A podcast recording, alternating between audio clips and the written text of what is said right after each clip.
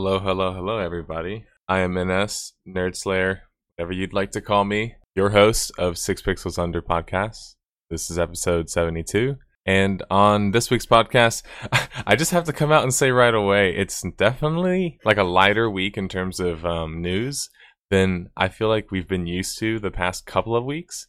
Um, obviously, there's a lot of um, news to talk about with uh, coronavirus, like that effectively canceled the GDC uh, convention, so the Game Developer Convention, uh, not the GDCC, um, but the Game Developer Convention, after a bunch of uh, you know big corporations and big gaming companies pulled out of it, and so I think they had no choice but to kind of reschedule the event. Um, so that that was a big thing about um, some world news, I guess. And then there was also um, news.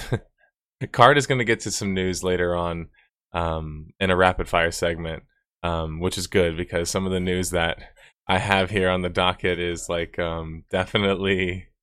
it, it, I'm just talking about Marvel. Marvel. Um, if you guys heard, um, Netmarble is doing a Marvel mobile game, a mobile online world mobile MMO. I think I don't. I think they're calling it a open world mobile MMO.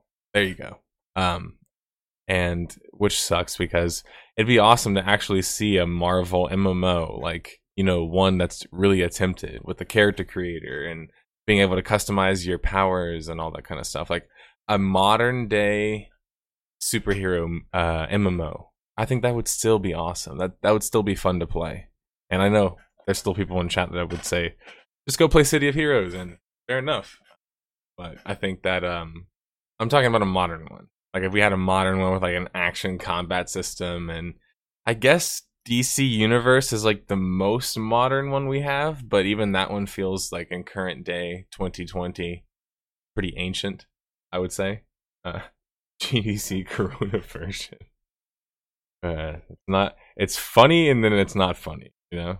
Um, thank you, Card, by the way, for resubscribing to the uh, Nor Club.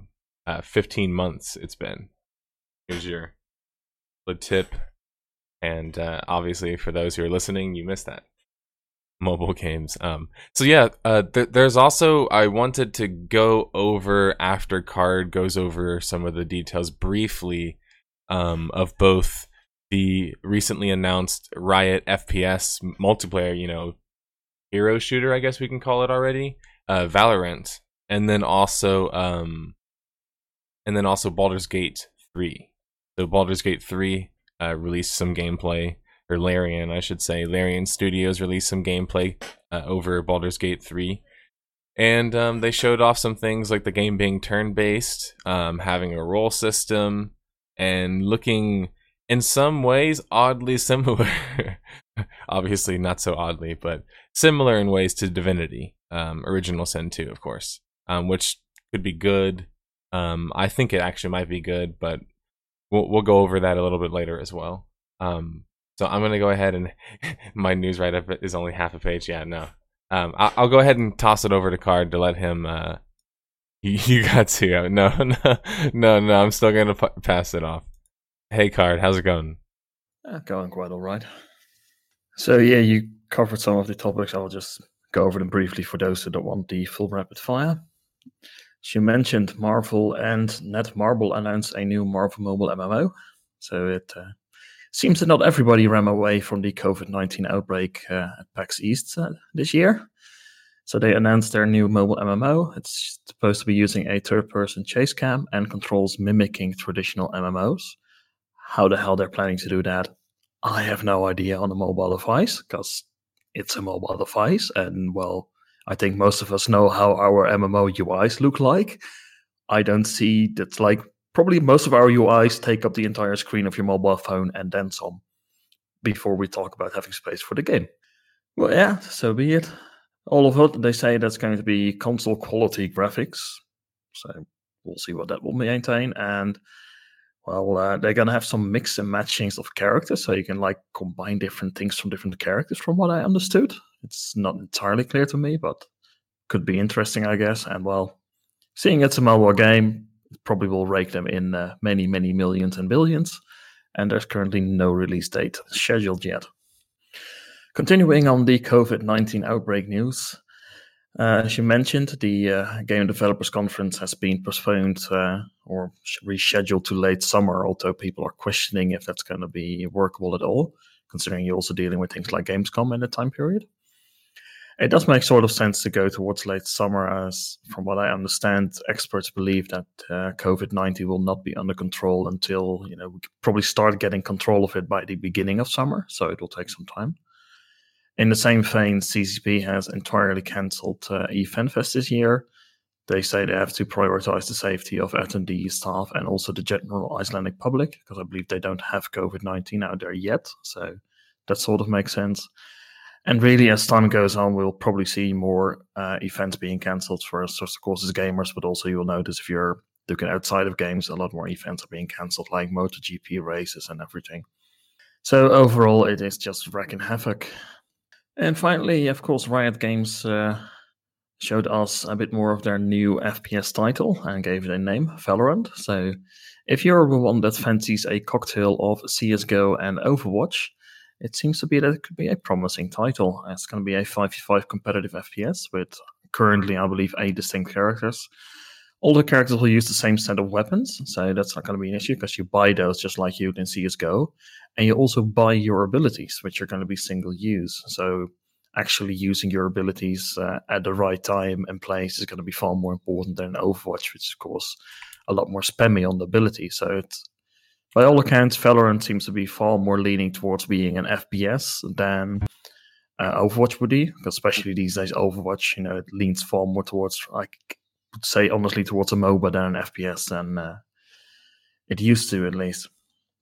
Uh, if you're curious about the gameplay, there are there's gameplay footage to be found online now uh, from some developers playing, which you know looks uh, it sounded at least like it was not fully canned and uh, pre-prepared, so that's always a good thing.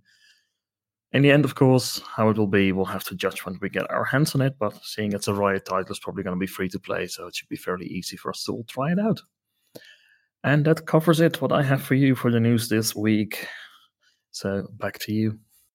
Cool. Yeah. I know it was lighter than usual and there wasn't a whole lot of MMO news, but uh, I guess that's going to happen sometimes. And not to mention, uh, there has been a lot of canceled events, so we've been losing out on some potential news in the process as well uh, throughout all of that.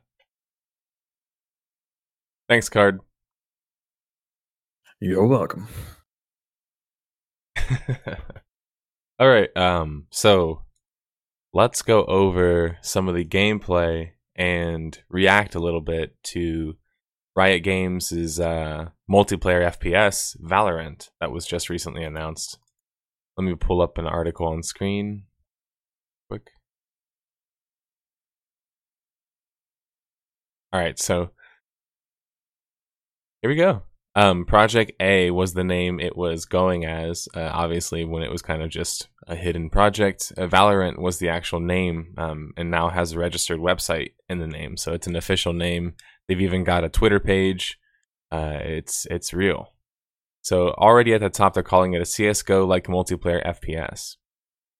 Characters have their own unique single-use abilities that do things like create smoke screens, blind other players, revive and heal allies, or even scout an area man, it's crazy to see the legacy of games like Global Agenda and Shadowrun still being, you know, echoed.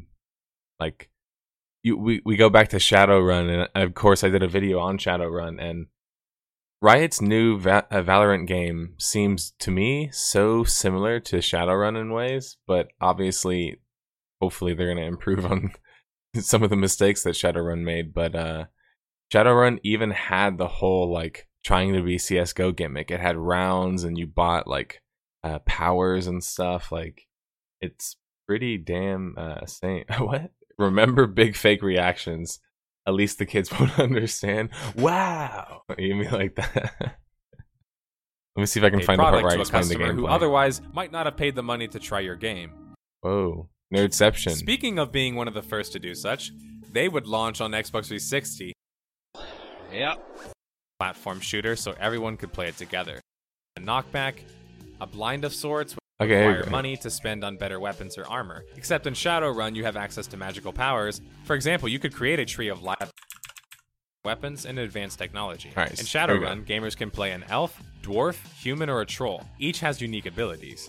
Each round of the game, gamers get an opportunity to buy new tech, magic, and weapons to grow and customize their It's literally just like their playstyle. The tech and magic in the game give you new combat actions to combine, which allow you to outsmart and outplay your enemy. Mitch and GameSpot continue on with more questions about the races and the like. GameSpot likens Shadowrun to Counter Strike with magic, and that's because, like in Counter Strike, everyone doing, by the way? Let me turn myself down. or armor. Except in Shadowrun, you have access to magical powers. Uh, yeah, how's For everyone example, doing? I didn't even say hello to you life That guys. was an actual Sometimes I start the show and I forget to say and would hello. heal those that surrounded it. It's you also the had resurrection 2nd magic, of knockback, March, a blind of 2020. sorts with the smoke ability, and the more important aspects of Shadowrun were centered around the teleport ability. You are able to teleport in and out of battle, and because I mean, obviously the combat is looking better um, these days in Valorant, as we'll see in a, in a bit. But um, I definitely think there's a lot of similarities. Uh, they're kind of like impossible to ignore.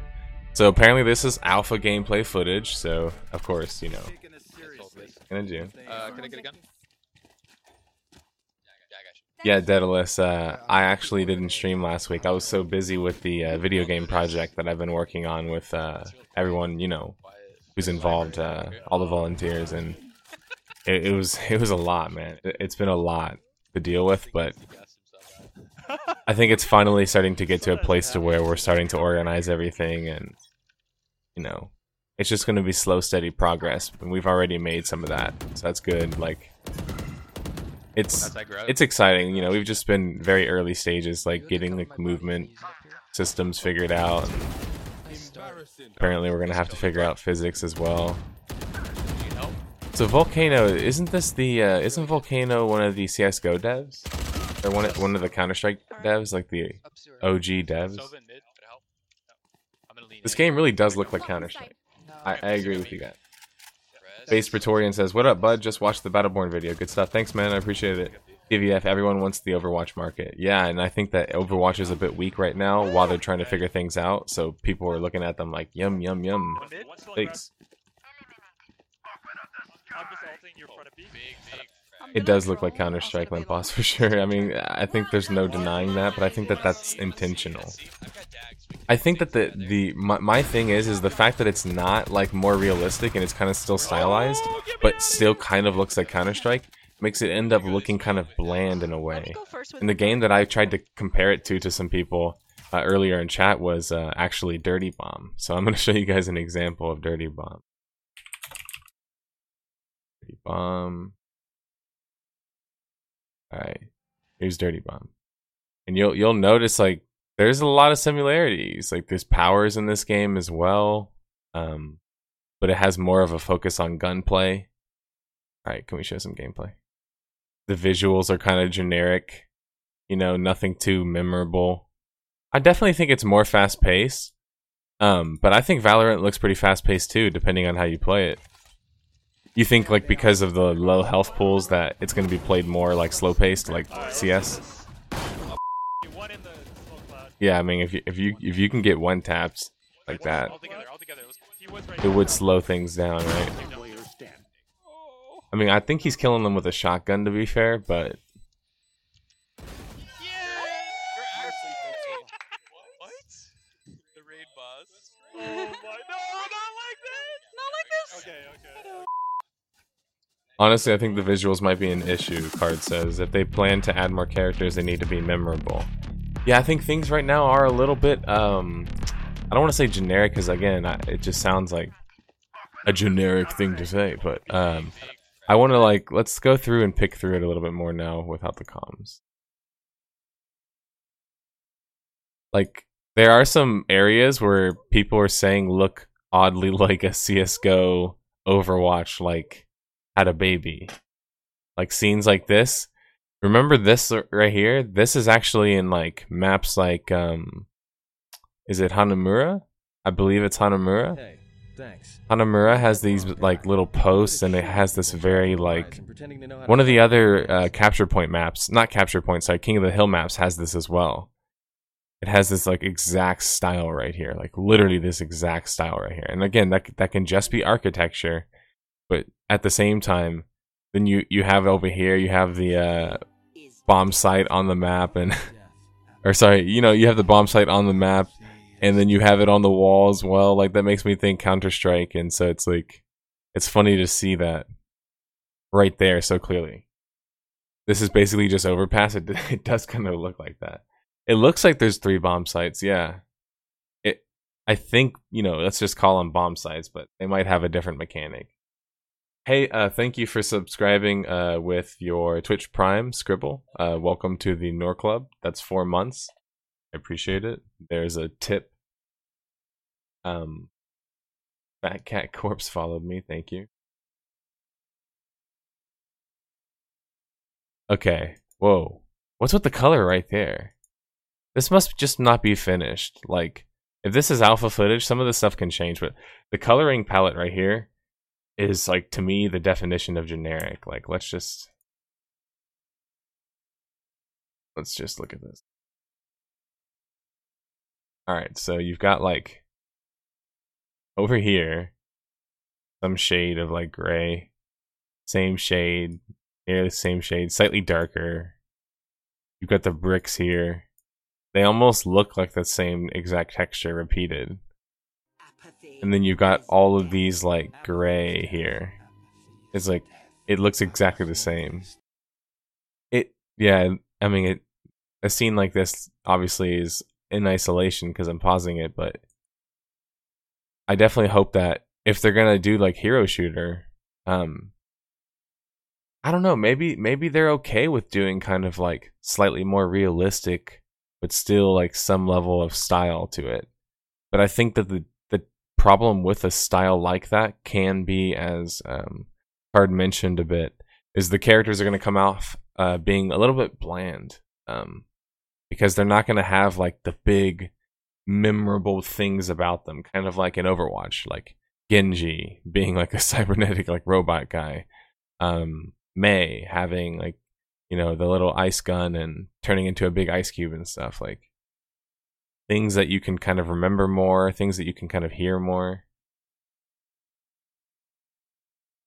This looks like a Zenyatta with daggers, you know? right? Isn't this Zenyatta with daggers? But it almost looks like someone designed maps for CSGO and a game type for CSGO, but then designed like a hero shooter, like Overwatch style you know so it, i think that's why it, like the visuals in the game itself almost look like they clash.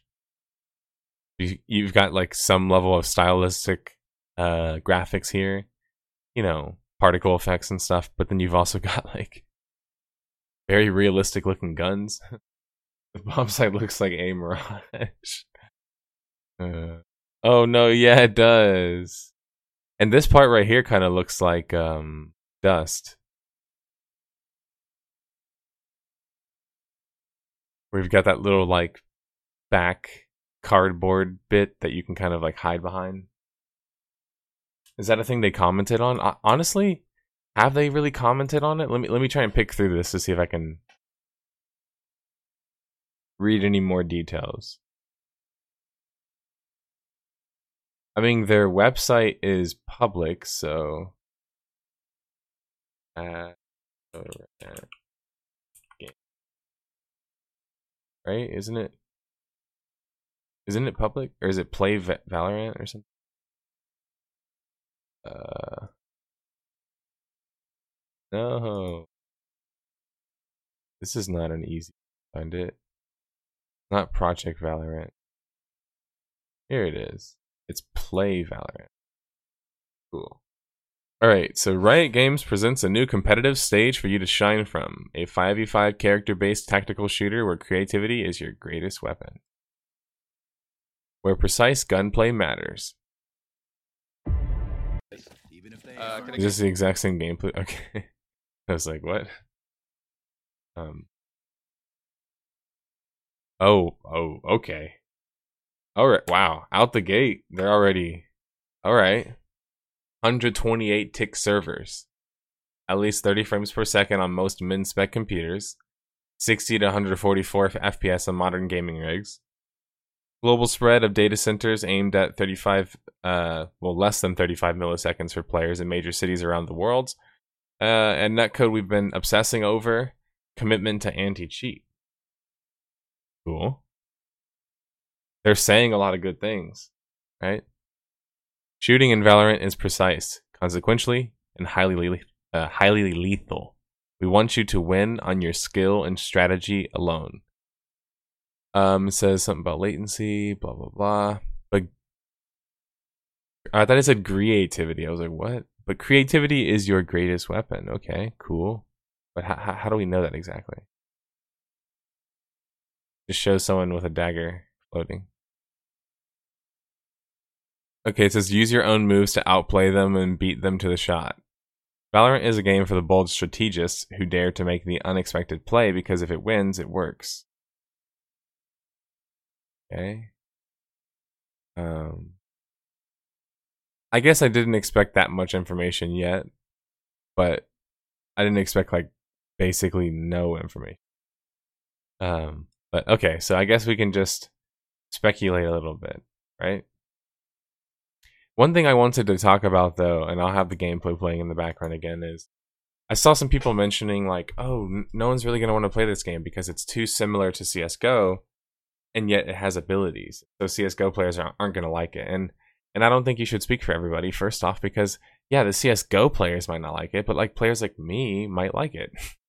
like I'm a I, I was a Halo player growing up, and like I got into other sh- uh, shooters as I got older, and obviously I played Overwatch extensively, but like I was the kind of player that liked games that had uh, more serious gunplay than maybe kind of a lot of other games. In fact, it was the you know I was showing Dirty Bomb earlier. Earlier, that was an aspect that I liked about Dirty Bomb was like the the shooting in that game was a lot more precise, and it, as Limpos said in chat, it was pretty precise. Um, um, in terms of its uh, sorry, it was pretty fast paced and not precise. I said precise.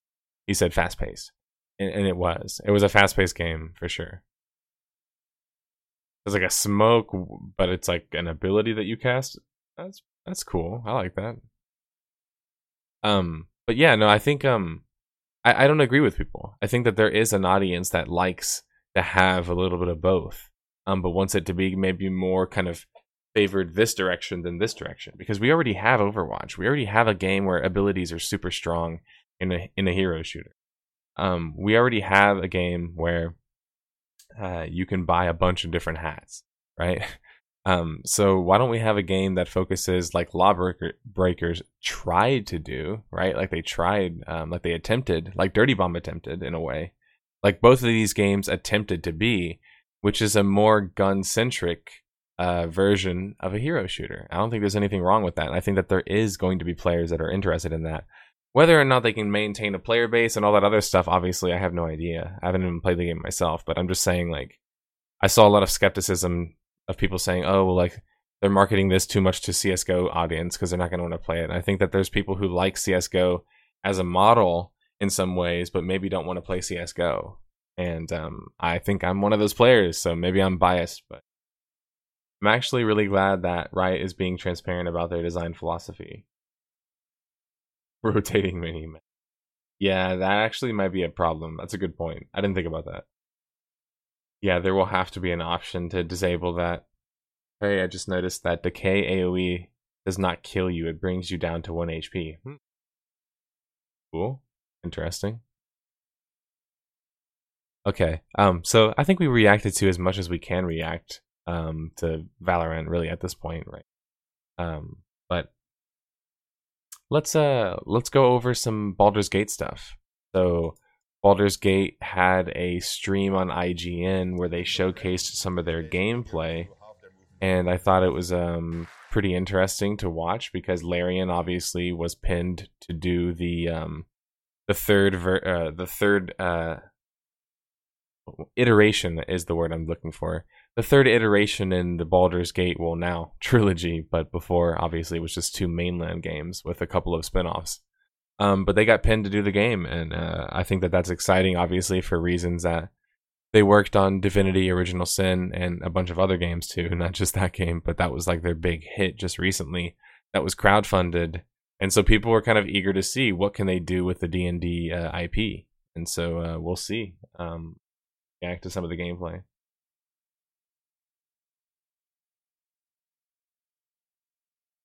So obviously, right out the gate, the UI for me already looks very similar to um, Divinity Original Sin 2. I don't know if that's necessarily bad, but that's just the vibes I'm getting. By the way, since it's a, a bit of a light news week, if you guys have any questions for me, just let me know and at me in chat, and I'll try and get to them.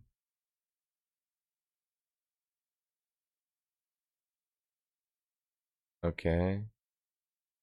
So we're just moving around right now. Skip ahead a little. All right, we found an NPC to talk to. What? Oh, it's you. I saw you on the ship. You survived then? Suddenly I saw what she saw, felt what she felt. Anger, confusion, Voice in your head. resolve. Cool. Ah! You. You've got the same thing I do. In your head. I felt it.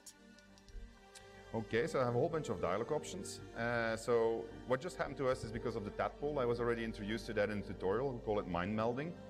Uh, so we both have a tadpole in our head, and uh, we can telepathically uh, connect to each other.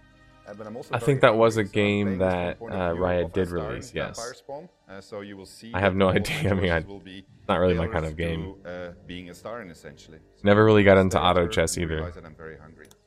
What's the matter with you? Has that tadpole scrambled your brain already?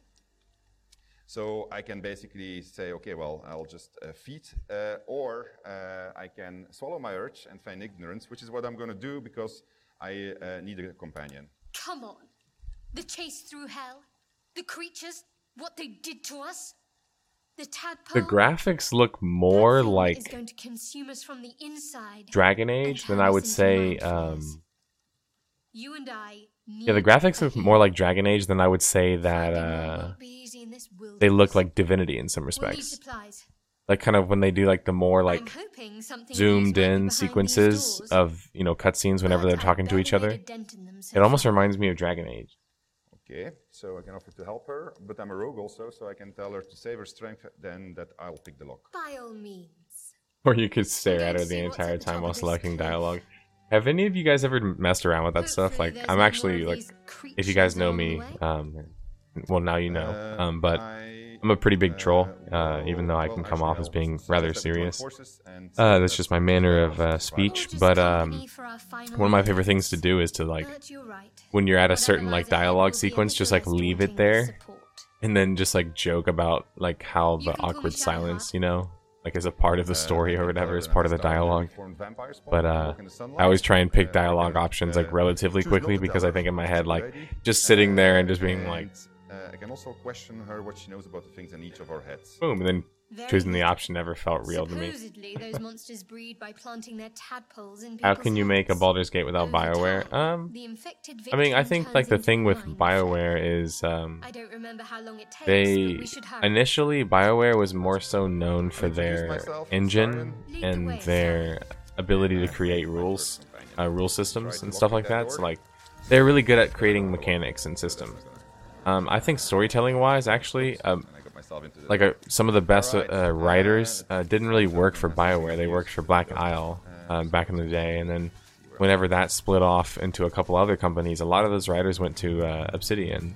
Like Chris Avellone was one of those, and anyway, like I, I think that although although Baldur's Gate obviously iconic games, um, I don't know if this game is going to be able to compare to it in terms of its like narrative and you know like a broad or sorry in like an in-depth sense base ourselves on because. I'm not convinced that this game wants to go super deep narrative wise. I don't know. Honestly, I don't know what to expect. I really don't. Like, I'm a huge Neverwinter Nights fan, uh, one and two. I grew up playing those games and making my own little modules and stuff.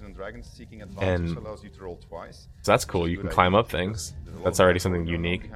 But I've heard words and uh, descriptions for this game, Baldur's Gate 3, being described. Sorry, let me mute this sound. Um, being described as like this game is trying to be the Neverwinter Nights of the New Age. I saw an article that said that. I don't know if that's still currently the goal, but like when I saw that, it kind of made me very interested because I talk about it all the time, but Neverwinter Nights to me was one of the best multiplayer online RPG experiences I've ever experienced because you had the ability to have a GM and um, or sorry DM in that game. Uh, you had a DM and the DM could just change the difficulty of things, spawn certain monsters, create story dynamically, and um, you had people role playing as different characters and stuff. And so like there's so many different modules and mods you could play in Neverwinter Nights. It had like infinite replayability, and so like there hasn't really been an RPG like that since that allowed you to you know truly do that much customization. A CRPG, I should say. So it looks like Baldur's Gate 3, I, I saw an article, as I mentioned, where they said that they want to be just that. They want to be like the next Neverwinter Nights uh, online kind of thing. And um, I think that, uh, I think right now I'm seeing like obviously turn based gameplay, which is for, I'm sure for some people might be kind of like a bummer.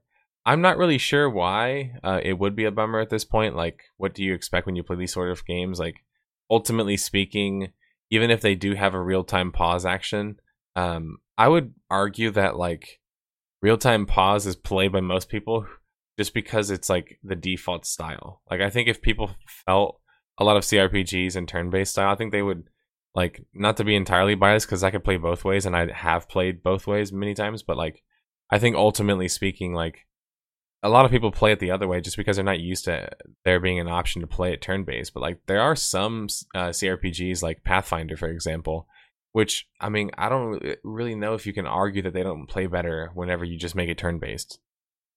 And not to mention like these style of games, these uh, CRPGs, they're they're click based and they're turn based uh, ultimately in design. Like there's roles and and certain like behind the scenes uh, gameplay things that are going on, and so like it, they just simplify it by instead of making it constantly go like Neverwinter did, um, they just stop at each turn. And you could pause in Neverwinter, but Neverwinter had the real time, you know, pause action kind of thing, uh, because back in the day that was like super innovative. I think maybe to some extent it's not seen as being innovative anymore because a lot of people don't.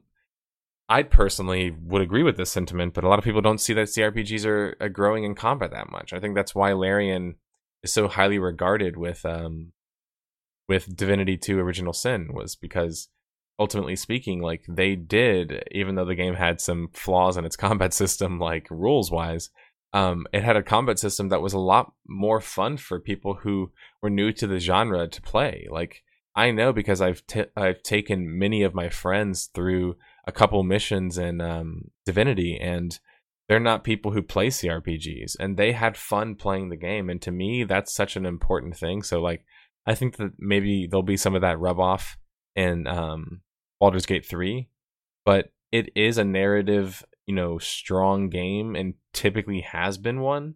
Neverwinter Nights also managed to be one, both under BioWare and both under Obsidian. Both of those were, I think, Obsidian's was better. Um, but again, I think the better writers went to Obsidian. Um, ultimately, but that's just my opinion. Um, I'm I know you know certain people wouldn't want to talk or speak on that because obviously they have friends and they don't want to be biased, but I think it's safe to say that that's kind of the case. But um, Neverwinter Nights hasn't had another game since, and um, we don't know if there's going to be another Neverwinter Nights game. So it's like it's cool to see for me more D and D games, more D and D games that allow you to also affect gameplay in unique ways to the D&D kind of like um uh the game itself like and maybe even like the mythos you could argue because like when and I like telling this story a lot like but when I went to um PAX Unplugged which was a uh, tabletop event and a roleplay event um I was really surprised at how uh how interested a lot of the role players there were in MMOs and online RPGs but their problem, they told me, was like, you know, oh, we used to love Neverwinter. People would say, um, but then the, we try and play MMOs or other multiplayer games these days, and there's just not as much customization. We can't we can't change our cust- our, our character as much as we want to. We can't impact the story as much as we want to. And I think it's just insane to think that still in 2020 there's not a game that's satisfying that massive it's not a niche it's like a massive fan base I mean, these conventions, role players can stack these conventions up to 50,000 people, no problem. Like, role players are a big subset of a population of gaming. especially like the D&D variant and um I think it's cool to see them getting a high profile game made by a kick-ass studio. So we'll we'll see um obviously how it how it uh turns out, but the combat for me looks pretty kind of looks pretty Larian-esque. So I'm not typically going to complain about combat in CRPGs as much, even though I want to. I'm not going to, just because ultimately I see it as like, if you compare it to other CRPGs, most CRPGs combat kind of sucks. So it's like, comparatively, it's going to be better than those. So it's like, at least it's not just like worse, you know? Like, at least it's not like the exact same. At least there is some changes. Looks like there's a down mechanic, for example. That's interesting. So, like, I think that there's going to be some little, you know, differences here and there, and I'm okay with that ultimately. But I'm only okay with that if the narrative is going to be stronger. I think it's kind of like a balancing act. Maybe this is different for you guys, but me as a player, whenever I'm like, or, or even just like as a critic, when I'm looking at a game, I look at it from the perspective of like, how much is it in this direction and how much is it in this direction? And if i can see that it's trying to go more in this direction like be more story focused i'm going to try and look at it in that lens. But like in this case um, if the combat is kind of standard fare and is more of what i've seen before in their previous uh, effort um, which was obviously widely successful then i'm going to be less like focused on the combat being good and I'm going to be more critical of other aspects of the game that are different. You know what I mean? Like so it's like the story aspect for example, I'm sure would be one aspect that players, not just me, are going to be more critical of because of that, but also, you know, we'll see how companions work and the storytelling aspects and character customization because those are like character customization and companions I think are huge aspects of these games. Like that's cool. This guy just got killed. I think it's always cool to see people lose in a game because it shows that it's difficult enough. Which that's that's a funny thing to me, by the way. Is um I think there's a common misconception about role players that they're just casual players, but I think it's just because like they've typically been casual players in you know some of these games, but like um role playing games themselves aren't really casual. Most of them have permadeath, so it's like I hope there's a permadeath mode in this because that'd be very D and D for me, and I personally would rather play a D and D mode that had a permadeath in Baldur's Gate. Um, I'm a big fan of permadeath. If you guys know me, like I, I love it as a gameplay mechanic. Um, I'm not going to sit here and say maybe it's the best for MMOs. Um, I think allowing you to die and then respawn without your stuff is like maybe a okay middle ground. So like you don't have to make a new character or something crazy. But like um, yeah. Uh, okay, so this is back to where we were earlier. Let's skip ahead and look at some more dialogue, maybe. Also, what is it with this map right here, guys? This map literally looks copy pasted from one of the first levels in uh, Divinity 2. Anybody else uh, can back me up here? Like, I, again, I know same engine, same developers, probably a lot of the same kind of assets used. It's game development, right? We're learning that ourselves at the moment. Like, you're trying to create as many easy to use assets so you can just use them over and over again and scale better without having to obviously make a bunch of you know different unique ones but um, this part right here looks just like that one scene in uh, Divinity 2 whenever you're about to fight uh, one of the religious dudes. I can't remember his Bishop Alexander. It looks just like this scene, dude. so I uh Baconite brought this up in chat, but um I think there is a good criticism to say that this game take away the Baldur's Gate name and just throw on RPG 3 is kind of generic without the Forsaken Worlds kind of universe backing it up. Um, and even then, it seems kind of loosely tied in so far. So like right now, like that's cool. Like all these mechanics are cool, but like for me, these are like what have I what I expected, like I talked about.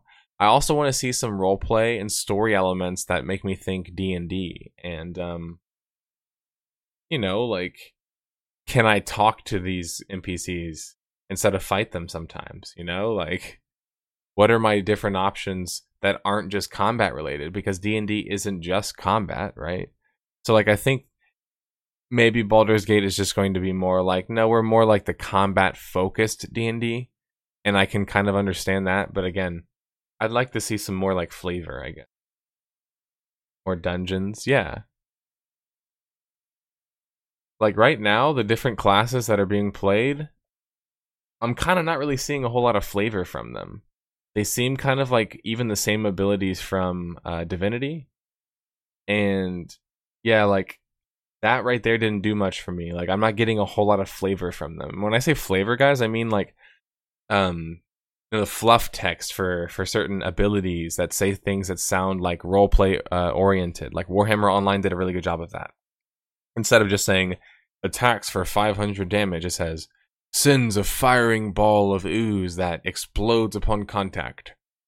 500 damage, blah blah blah points, you know, whatever. Um and also things that particle effects that come out and every time you see like that fireball just poof, you just know damn someone just casted a fireball like you need things like that roleplay wise to also help with your immersion but also just you know make the make the gameplay more exciting i think and i'm not seeing a whole lot of that either so I, again right now we're being critical of basically one of the weakest aspects of a crpg which is combat um but that's because obviously we're not going to get a whole lot of storytelling being done probably in this playthrough. Yeah, it doesn't look like it. I thought that there was some more. To blow. Each hour that passes, the thing inside us grows. We need to find a healer. Let's wake up. Didn't D and D Online kill Neverwinter Nights from a business political licensing standpoint? Uh, because finding help is indeed our very first concern. Maybe we'll I mean, Neverwinter Nights Online is also a do some good game. It just sucks. We'll need our strength. It's just not the best one. And I'm just saying that again, comparing it to like Neverwinter Nights 2, it has less features. Just yesterday, I had been seducing a young noble, luring him to my master's lair. Since then, I've been kidnapped by mind flayers, chased through hell by dragons, and fallen from the sky. And Sick memes, my dude said, "Yo, cool uh, video with the term idea. Will you ever plan on doing a Boomer Game ESO? Yeah, no, I'm gonna do a review on it this year. Ask myself questions will be the moment Boomer Game introspection. ESO. It's weird because it does kind of come across as a boomer game sometimes because I feel like a lot of the fan base who plays it in the same way like the fan base that plays SWTOR, no offense, is I feel like it's either like furries or boomers a lot of the time. Like when I look at my comments, that's just what I get. I'm not saying all of you guys who like those games or play those games actively are one of those, but just saying like categorically, those are the those are the most common things I see. I can think of my master who will be furious. I be a vampire spawn. Uh, yeah, actually, it's a good question. Can a vampire spawn even become a mind flayer? the worm in my head might not even have an appetite for undead meat. Until I knew more about the tadpole, I wasn't sure how much danger I So there's like a roll mechanic, and I've been trying to find it for you guys. But like, there's a, there's a part of the game where they show off like a roll mechanic. Here we go. Here's a roll check, or a roll on an intelligence check, I should say. Boom. So he he succeeded the role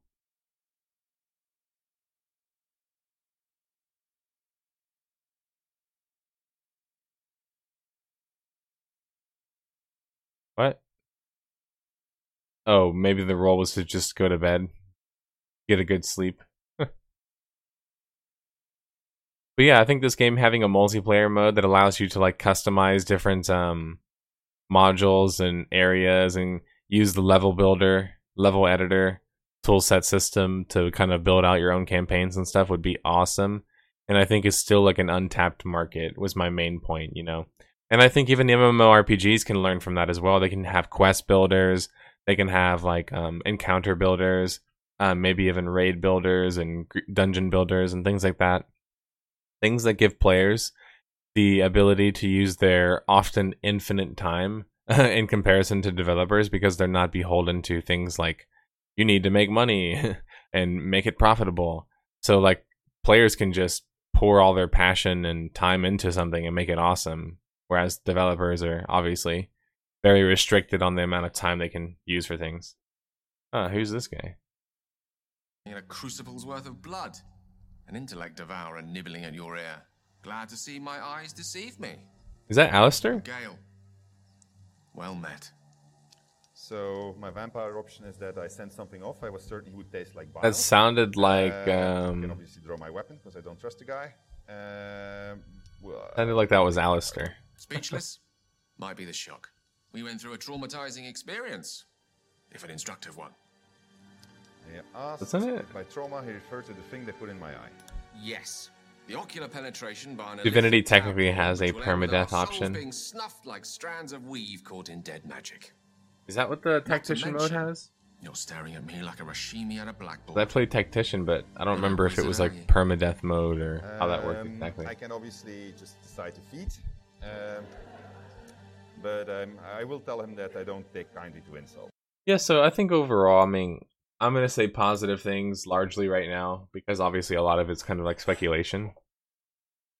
But yeah, largely positive things. I'm looking forward to see more about Baldur's Gate 3 and uh, Riot Games' is Valorant. Um, obviously, as more of that story unfolds, we'll learn more about it.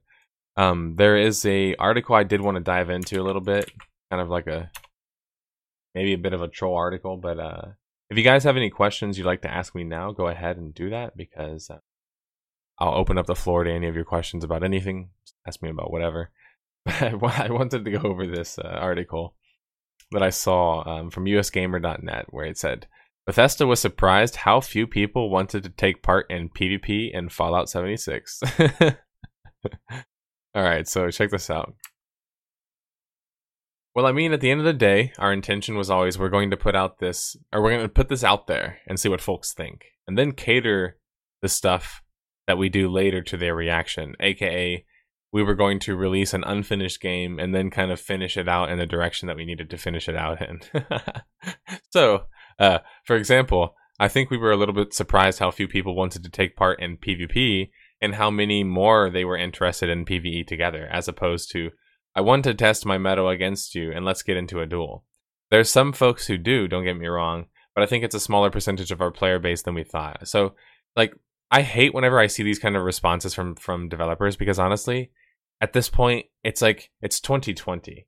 Like, you can. I'm not saying it's an easy process to understand how to deal with, you know, people just like sharking and cannibalizing your weaker, newer players but I'm saying like it's a it's a common reality of life as well. It's like we have so many case studies and examples in real life and in video games of games trying multiple different ways and and multiple different methods of trying to control for things like that. And I think it's just like a lot of the time like you look at a developer and they they do their best like first effort, which isn't even doing research and homework and studying other models, other ways of punishing players who do stuff like that uh, other ways of incentivizing players, for example, who want to take part in PvP. Because how do you make players take part in PvP?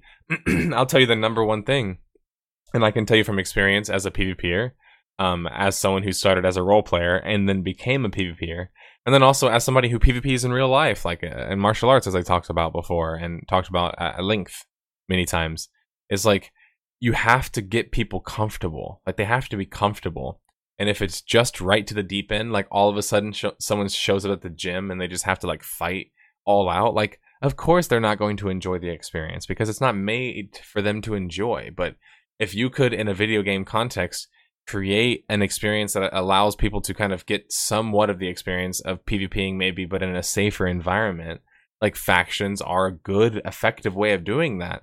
But the problem with factions are that people just rely on them ultimately instead of it's just as like a, one part of your game people build their game around just being factions which i think has problems uh, and takes away a lot of gameplay uh, experiences that are cool. But um, anyway i think that the point here is is that i'm so tired of developers having this kind of response where it's like oh we just didn't know how to make people want to pvp more where it's like well i can tell you a couple of things. You have to give them reasons.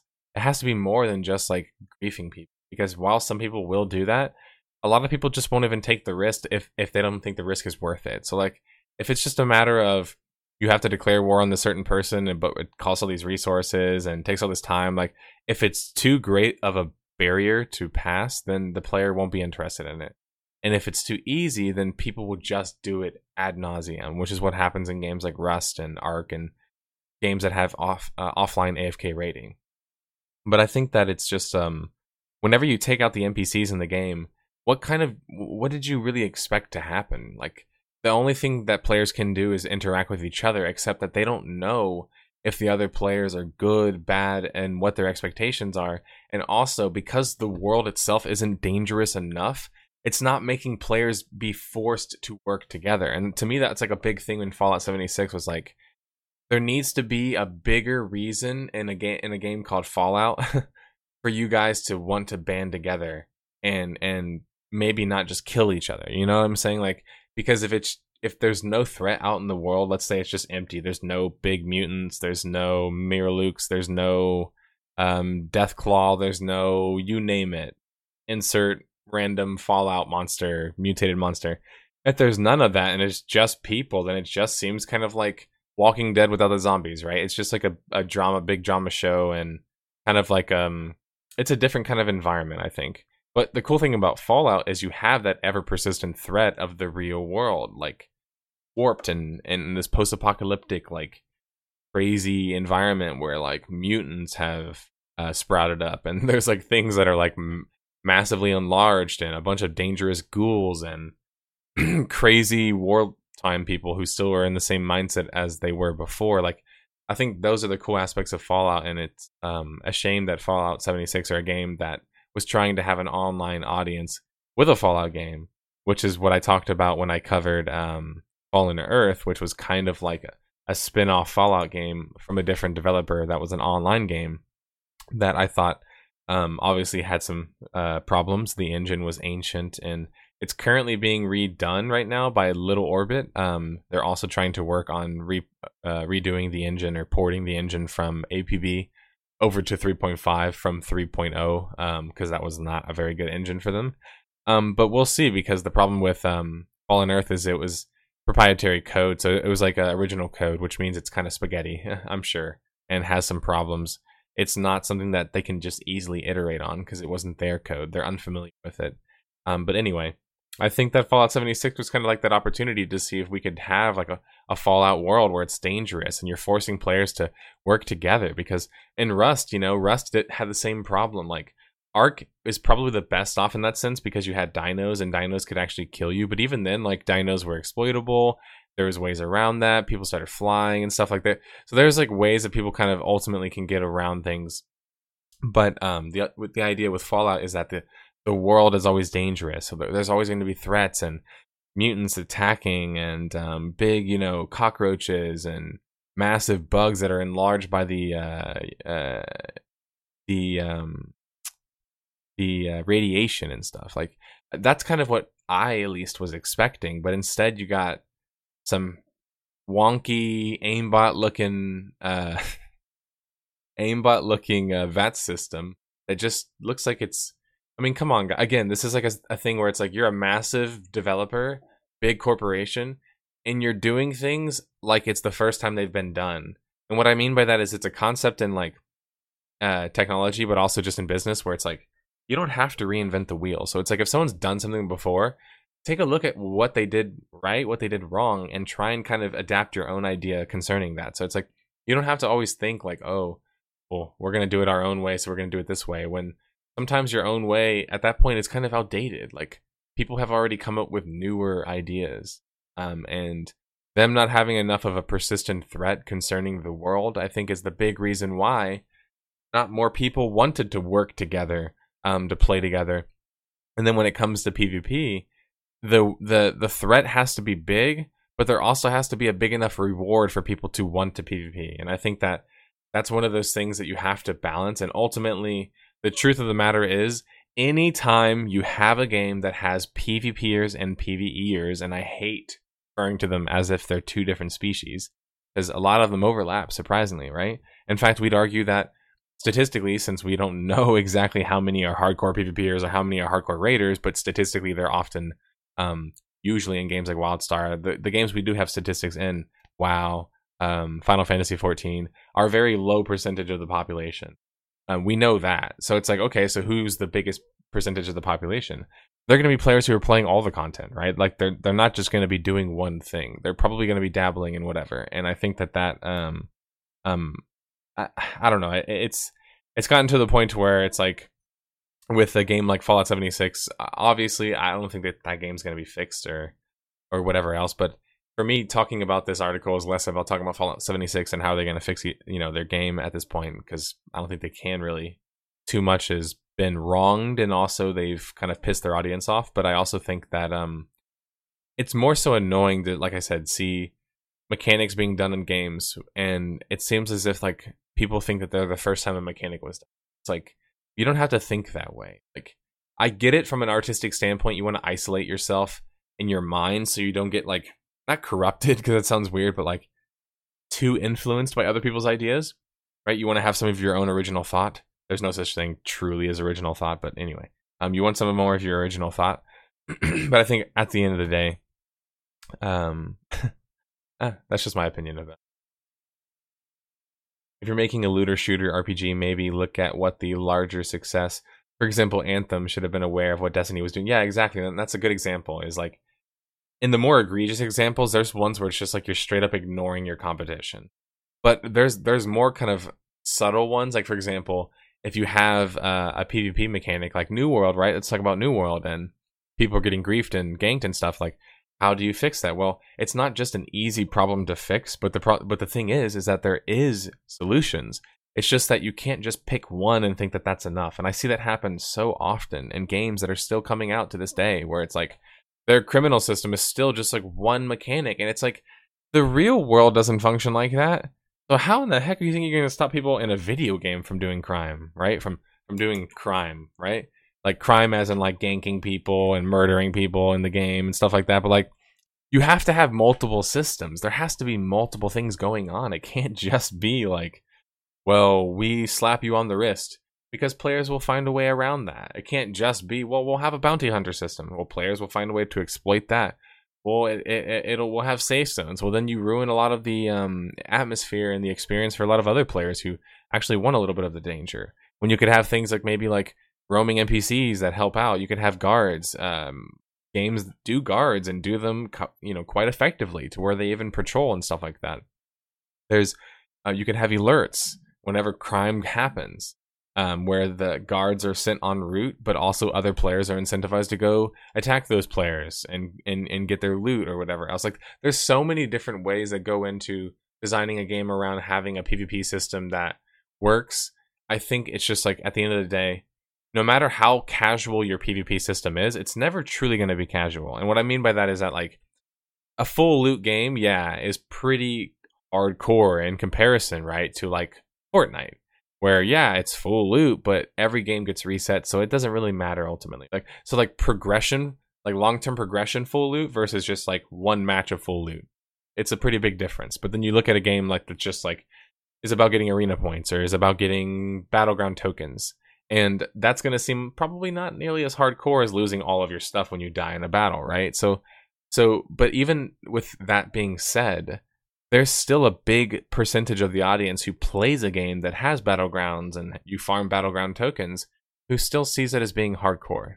You see what I'm saying? Does that make sense? So it's like ultimately PvPing in general is going to be seen by a majority of players, the people who focus on it, as being hardcore. Just like focus on uh, focusing on PVE and being a raid centric uh, player makes you a minority as well. You're, so if you're a PvP centric player, or a PvE centric player, technically for both of those, you're a minority player just because you're a hardcore player, just by like statistics, right? When you're hardcore at something, hardcore doesn't mean top 50%, right? hardcore doesn't mean top 30%. Like hardcore typically is going to mean like top 5%. You're talking like top 10%, top 20%, depending on your kind of definition ultimately, but like it's going to be like the lower percents that are less amount of people that are going to be willing to do things like savage primal or super hard mythic mode dungeon or whatever else, right? It's always going to be a small percentage of players, but like the reason why PvE in those environments doesn't get as much flack as PvP does um, overall, eh, PvE gets flack in the sense of like builds and meta and because it's more rigid in that respect. So like, don't get me wrong, like hardcore PvE and like PvE meta game politics, there is problems with like, you know, you need to play this build and you need to play this build and do it this way. Like there is a little bit of that, but I think ultimately, I can even admit as a PvP player, um, you know, who prefers PvP over PvE usually, unless it's both combined, um, which I do like them being combined. But um, as a PvP, you know, I would say more so a PvP fan. I, I would like that. You know, I would like that uh, opportunity as well to um hardcore PvEers get flack for giving people shit for doing poorly. Yeah, for sure. And but PvP, I I have to admit, like my point being is I have to admit that it is it is problematic. Like there is kind of a lot more negative that goes with it. But my argument isn't that oh just nut up buttercup because a lot of people have that kind of perspective where it's just like we'll just take it and that sometimes works in hell in martial arts sometimes you can just tell people after they get punched in the face or kneed or whatever else hey dude just just take it right and come back and get stronger that works for some people right some people are like yeah i'm screw this like, i'm gonna come back stronger like yeah but other people are like man what the I didn't like that experience at all. I'm not coming back here. And so, like, that's at the end of the day, you're not going to divorce from the fact that when it comes to a PvP game, you're always going to have that level of like somebody has to, especially if it's like a 1v1 game. And that's why I think the fighting game community is so like hardcore uh, competitive, is like it's very personal. It's you versus another person. You can't really blame your teammates. Maybe you can blame the characters, and some people do that, but like you have no one else to blame but yourself. So it kind of requires you to get beat up a lot, just like martial arts does, in order to get good. And so I think PvP's biggest problem is the fact that in order to get good at it, you have to be willing to lose and get beat up, essentially. Um, and PvE's biggest problem is because the meta is a little bit more closed off, because most PvE centric games aren't sandbox PvE style. Like they're more like, here is a boss, here's the one way you beat them here are their mechanics they're not dynamic they don't change they're not like there's not a bunch of different versions of the same like generally speaking you're getting the same experience every time you do it you're just kind of racing against the time the clock getting better dps timers or, or, or charts or whatever else and all of that stuff but like the negative with pve comes from the fact that it is very kind of formulaic in some respects until they come out with new content you're always waiting for the next new content to come out i think that obviously there's some ways to possibly combat that. But again, it's one of those things where it's like, ultimately speaking, technology wise, right now, it's hard for us to combat it. Though there are some ideas, of course, of being able to give players like the ability to make their own and vote on their own raids and dungeons and have developers approve them and assign rewards to them. Like there's there's certain ideas that have been attempted and done before that I think could help um, with PVE in that respect. Also, games that have a lot more customization, like Guild Wars One, there was a lot less of a meta in terms of PVE in that game. So, like, if you add a lot more choice and option in the game, it also can kill what a meta is. It's easy to have a meta in a game that has like eight, nine, ten classes, right? But have a meta in a game that has like hundred different combinations. It's like yes, there's going to be a meta ultimately, and you guys know my opinion about meta. I'm not going to rant about it today, but um, but you get my point. So like I think that there's ways to fix PvP's biggest problems and PvE's biggest problems, but I think it's just at this point it's a bit silly to be like, wow, we're so surprised that people didn't want to do PvP in our game that's just designed to be very safe. It's like that's why people are so worried about uh, New World is that they're worried that it went too much into the other direction to where it's going to be too safe, if you will. And I think that that's a, a legit concern because if your only incentive to flag up in PvP is just as it's being reported currently, um, 10% experience boost, it's just it's not going to be enough for most players to want to risk dying. And so it's just like I think is there an an easy way ultimately to uh, expose a player to PvP? I think within the entire market, yes. There's games like Warhammer Online, which um, still has a private server. Lazy Peon just did a video on it. I recommend that game to people all the time who are new to PvP. Whenever they ask me, like, hey man, I want to get into PvP and I'm not sure what to play, I tell them, hey, if you'd like a good entry game, and people come back to me and give me good reviews, but that I tell them, I said, hey, if you'd like a good entry game, go try out um, Warhammer Online. Why do I recommend Warhammer Online, this old game? The reason is is because each class has a distinctive identity. Each class has a multitude of like simple, um, but you know, cool to understand. Or sorry, it's not simple, but has simple but hard to master um, rotations, I would argue. And also, the game from 1 to 11 allows you to PvP almost immediately and is pretty fun at that, uh, PvPing early on. So it's like you don't lose a whole lot when you get killed because you just get killed and you respawn, you go back into the battleground, or you're into you're in an RVR lake in a tier 1 zone, you run out boom, get some kills, you die. Eh, who cares? You just run right back out there. So like I like recommending that game because there's not a whole big barrier to entry. It doesn't require like an insane amount of skill. Don't get me wrong, there's a skill cap. You can definitely like destroy people. I was on my like level 3 Ironbreaker getting like 11 killing blows a a match. Like you can still even as a lower level player because of the bolster mess people up because you have good positioning and because you know when to spam abilities basically. But um I think uh, at the same time it's not as big as an, uh, a barrier as one of my favorite games ever, Darkfall, which is unfortunately slowly dying. But I'd love to play with that with you guys as a community sometime, just to show you why it was so cool. But um, yeah, I think um, I think that's kind of why I recommend Warhammer Online a lot to PvP fans, or sorry, people who are new to PvP, um, because it's like that's a good way to kind of get involved slowly into the scene. So the reason why I brought up that is because maybe it's not necessarily like possible in every game that has PvP, maybe even some hardcore PvP games, for them to always have the same kind of concept as Warhammer does, right? Within the game, if that's not the game's desire to have all of that kind of safeguards. But it is, in my opinion, the developer's job to make sure that it is accessible to people. You need PvP to be accessible by players. Otherwise, you're just going to create this gulf, and it's going to be the sheep's, wolves, or the wildebeest, you know, lion situation we've talked about before. And I think that that's just going to create this big gap, this gulf, as I mentioned, between the different player groups. And you section them uh, kind of off by themselves, basically. Like the PvPers stick together, everyone else is kind of off on their own. And I think that you've got there's there's a lot that goes into it, but you have to ultimately um, allow PvP to be accessible enough to new players. Otherwise, you're just not going to get new combatants. So think about it this way: Darkfall has a big map, you know, 64 kilometers squared. Um, let's say on I could tell you guys from experience, 10,000 players in that game was like pretty nice population. You're getting, you're running into players pretty frequently. You even have big battles, 100 players, uh, multiple hundred players, like hundreds of players, and keep battles and stuff like that. It was a decent population. When the game kind of died down to like 3k, it was still relatively good. Like there was some spots you could go that were kind of empty. Um, but you know, generally speaking, the majority of the big cities had a lot of players.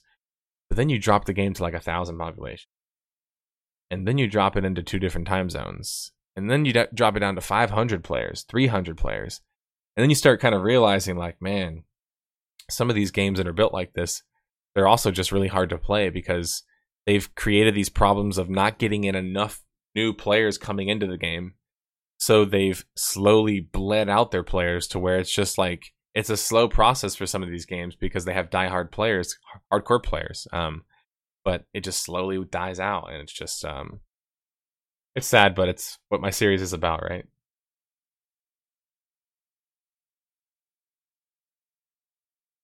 I'm ready to try New World. I hope it's fun. I'm ready as well. I also have my doubts card, but I'm ready to try it as well.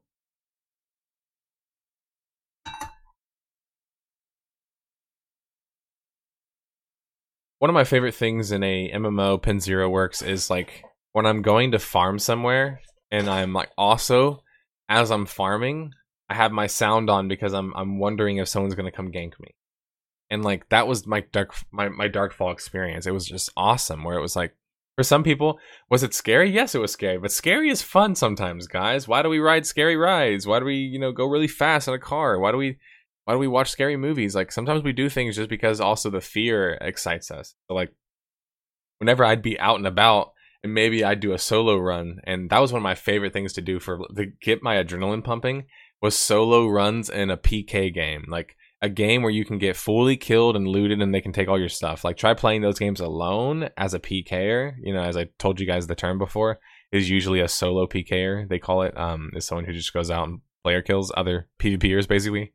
Um, he's the assassin of the assassin, but um, that kind of playstyle, it is like one of the most exhilarating playstyles you will ever play because you don't have anybody to really rely on. You don't have your duo to bail you out of everything. You don't have your big group to help you. You don't have your big Zerg to always back you up. Like it's kind of just you out there, and you have to be careful because like I'd be at certain zones farming like uh, they were called gray orcs, and I'd be farming these gray orcs and farming these gray orcs. But then every now and then, I'd always have to make sure to loot all of the corp or loot all of the loot on the corpses Otherwise, the corpse wouldn't disappear, and I had to skin it as well. So I, I did that every single time to make sure the tombs would disappear, so other players wouldn't see them. And so, and so after a while, I got good at doing that to where sometimes players would show up and not even know I'm there, and so I would just hide, wait for them to start fighting the mobs, and then I would jump in and start killing them. And so like my thing was like I played as a player who was like I'm just opportune. Like I'm just trying to get the most loot and and and the the best loots. That was my kind of play style. Like whenever I was doing that PK style, it was very much just about you're hunting all the loots. So you'd be farming a zone or something like that. Again, you're doing PVE. You're just you're out there farming. Maybe you're farming for some arrows, for some gold, whatever, some keys, rare key, keys, whatever it is. And I've done that before too. Um, but another one of my favorite things to do, and I mentioned it before, was I'd go to a dungeon, and dungeons in that game were like a separate instance, basically. But you would load into a dungeon, and generally speaking, you could hear a lot in the dungeon. The sound in that game was pretty loud, probably louder than it should be, but um, was a really good key to know when people were sneaking up on you or when there was people in a zone and you had to hide. Because nameplates just weren't hanging over your head, you had to actually highlight over someone with your character and look at them. And so, um, a lot of the time, what I would do is uh, there's this one camp. It was called a Gardarok, and it was this big dragon, and it had to be killed with a group of players where one of you would sit in the front and block and parry the whole time, and one of you would heal that person from behind, and then the other player would just sit, uh, maybe even another player, sometimes more, but usually three. The other player would just sit in the back and hit the dragon in the back and try and kill him. And so one of my favorite things to do was to go kill players who were doing that. And usually the players who were doing that, by the way, were Chinese gold farmers because it was a really effective way to make money. And whenever people don't go to the dungeons, they're not contented. And um, since it's they're not expecting big groups to show up in this dungeon that's in the middle of nowhere, they're usually only expecting small scale players. And maybe they would think the small scale players either A won't attack them or uh, B it wouldn't be worth the time for them. But um, for me, of course, I was like, oh, like this is a juicy situation, and I remember being in one of those where I would be doing my estimating work. Uh, you know, I talked about construction work. I'm doing my estimating work. I've got my control. Um, uh, I've got my uh, OST file. At the time, I was using on-screen takeoff. It's called OST, but also I went into Bluebeam and a couple of other programs. Um, obviously, I used a lot of Adobe Acrobat, but but I'm in my OST like estimating software, and I'm like looking in penetrations on certain walls in a hospital and like trying to learn how to seal or what needs to be sealed and stuff and for for like safety purposes and fire purposes. And then meanwhile on my other monitor i'd have my sound turned up all the way and my guy would just be sitting afk like hiding. He'd be hiding in the dungeon just behind like the waterfall.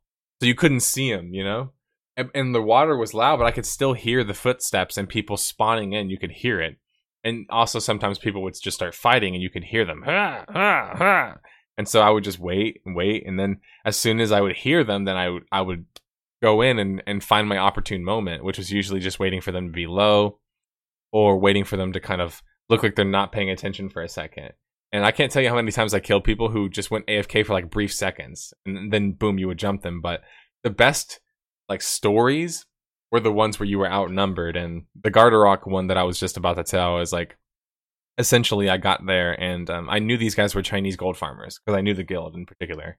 And so I was like, oh, they're gonna have keys because they were farming keys to get a bunch of gold.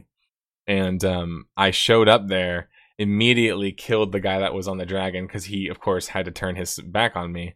Um, otherwise, the dragon would just kill him anyway. And then the dragon turns around, kills the other guy, uh, and then I chased the other guy down who tried to run away and killed him in the end. And then I had to run. I almost died myself.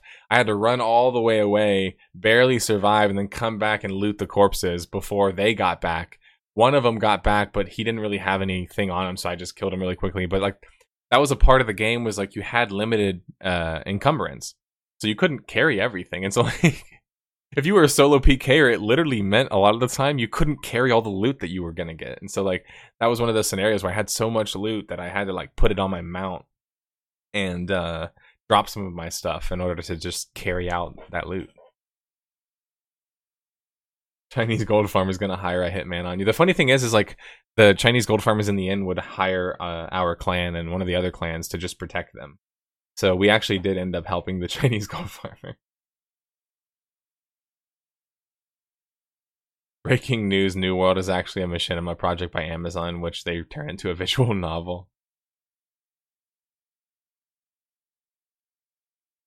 Yeah, I think um uh what'd you say? I said uh Zero said, and PvPers are toxic for killing people, aka playing the game. Yeah, no, I, it's like, how dare you guys kill players? It's like, yeah, um, if the game is designed in this way where I can do this where there's little to no consequence, is it really my fault for doing it?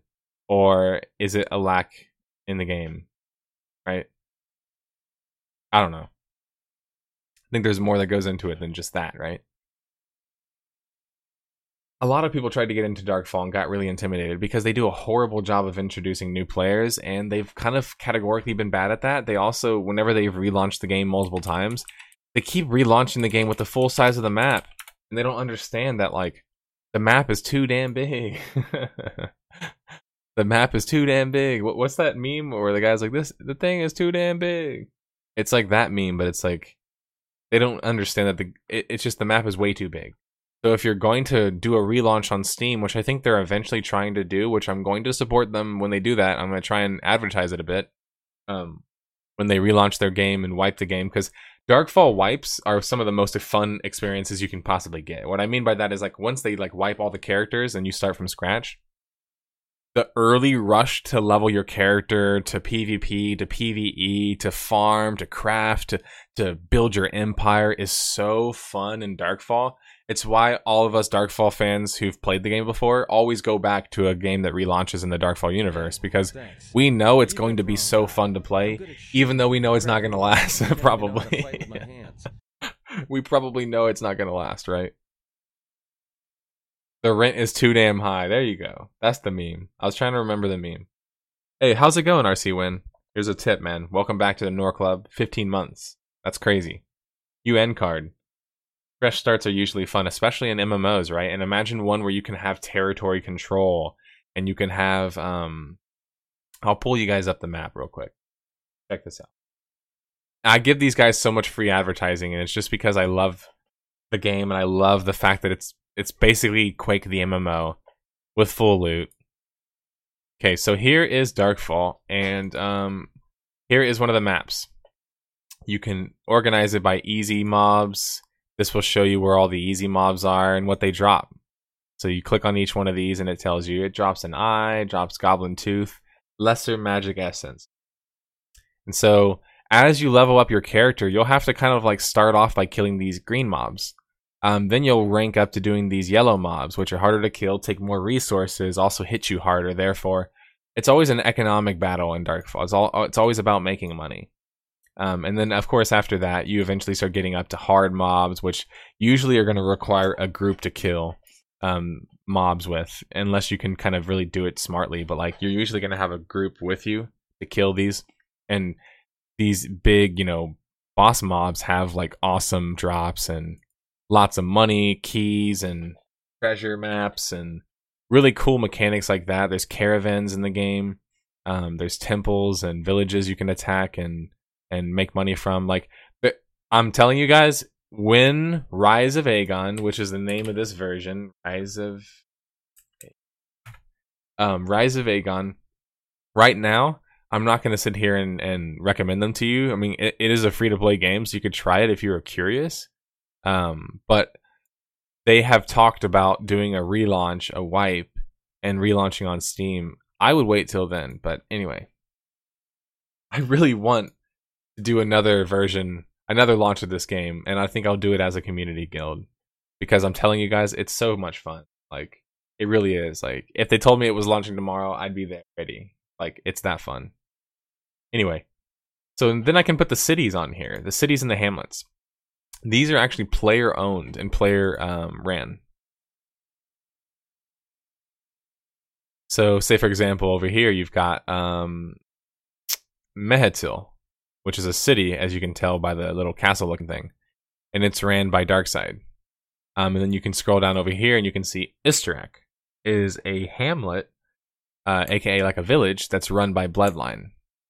Um, and then you know, you see, you can so basically like all these different um areas are owned by different uh clans. So Grief Goons is the one that I played with in um in Classic WoW, and I also played with them in uh, Darkfall as well. Happy Vibes was another clan that I played a lot with as well. And so essentially the idea was like it's territory control. Like each of these territories has access to certain rare things. Maybe some have a mine, some don't. Some have a um, a place, to, a lumberyard. Some have a uh, access to a rare golem. Some have access to, and so ultimately, it it's not as great as it sounds because some of the loot tables on these mobs, which can be fixed if they just let people fix them, are just poor because you don't need the items that much, right? Like there's so many different mobs and variety of mobs, but unfortunately, so many of them are just kind of useless. So the loot tables need to be rebalanced, which I've said I would even do that shit for free. I would do that shit for free. Um, but then there's also NPC cities, and NPC cities are, are what players usually start off living in, and these are protected by guard towers. So you can't get PK'd inside one of these towns unless someone does some crazy like heal tactics, which hardly ever work. These red cities are chaos cities, which means they're lawless cities, lawless zones as well. These uh, extra islands over here are all lawless. So living on these islands are basically only reserved for red players um, or players who are ready to kill all the time. Kind of like pirates. There's a lot of pirate action going on on these islands. Staying near the blue towns is going to make sure you stay as safe as possible. Um, but even then, you never know. You might go into a dungeon, and next thing you know, a player stumbles upon you. So the, here are the villages that I talked about. These are constantly fought over for uh, territory. Um, if you cap these, they give you access to money and resources. The problem is, is that because the game has some very key problems with a its power creep. Ultimately, once you're at the end, there's not a whole lot to pour your money, time, and resources into. So it just becomes one of those games where the the end is so wide compared to the beginning that people at the end have so much money and it's not as fun to get involved in as a new player. Um, but also like the territory stuff, it doesn't. Um, I think what they're what they're doing with it now is it taxes you. Basically, it gives you over time as you control it extra points. So like theoretically speaking, controlling the territories does make sense.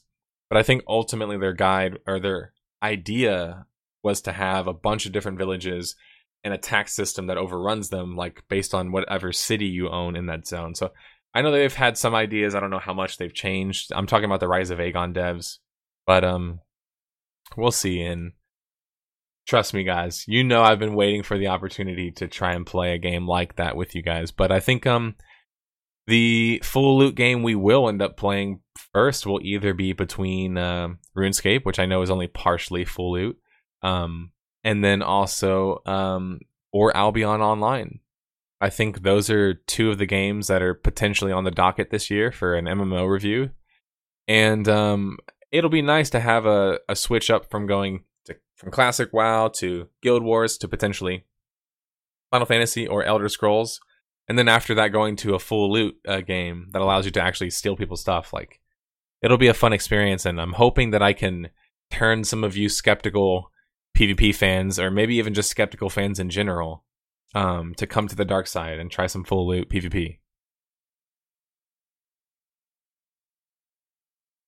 yeah wait to steam release because of the population surge but rogue 9 like the truth of the matter is is like if I took a group, like let's say I took 20 of you guys and we went to Darkfall right now and we just like tested out the PvE and went somewhere and kind of like chilled out on our own, we probably could do that. And I'm not completely against it. We could just like go to a little island and like train up and just practice with each other and like test out the game's mechanics and stuff and still have fun like crafting and and PvPing with each other and even killing mobs. But I'm going to tell you guys the thing about having a game that has a high skill cap, especially one that's like basically you're a Quake player, is that there's going to be really good players and really good players who have not stopped playing. I'm I'm gonna put it bluntly, guys. I'm trying to protect you guys. That's why we don't just go play Rise of Agon right now. I'm trying to protect you guys because the amount of time and effort it would take for me to get you guys up to a fighting like level against these players I mean, we're talking like unless you're dedicated and really willing to duel and group duel all the time. I mean, we're talking it would take months, guys. Like it's a high skill cap. And and that's the thing is is like if I go and look at some combat and I'll show you guys like Darkfall, it's just it's a bit of a different beast, you know. I'm trying to find a more recent. PG big pic.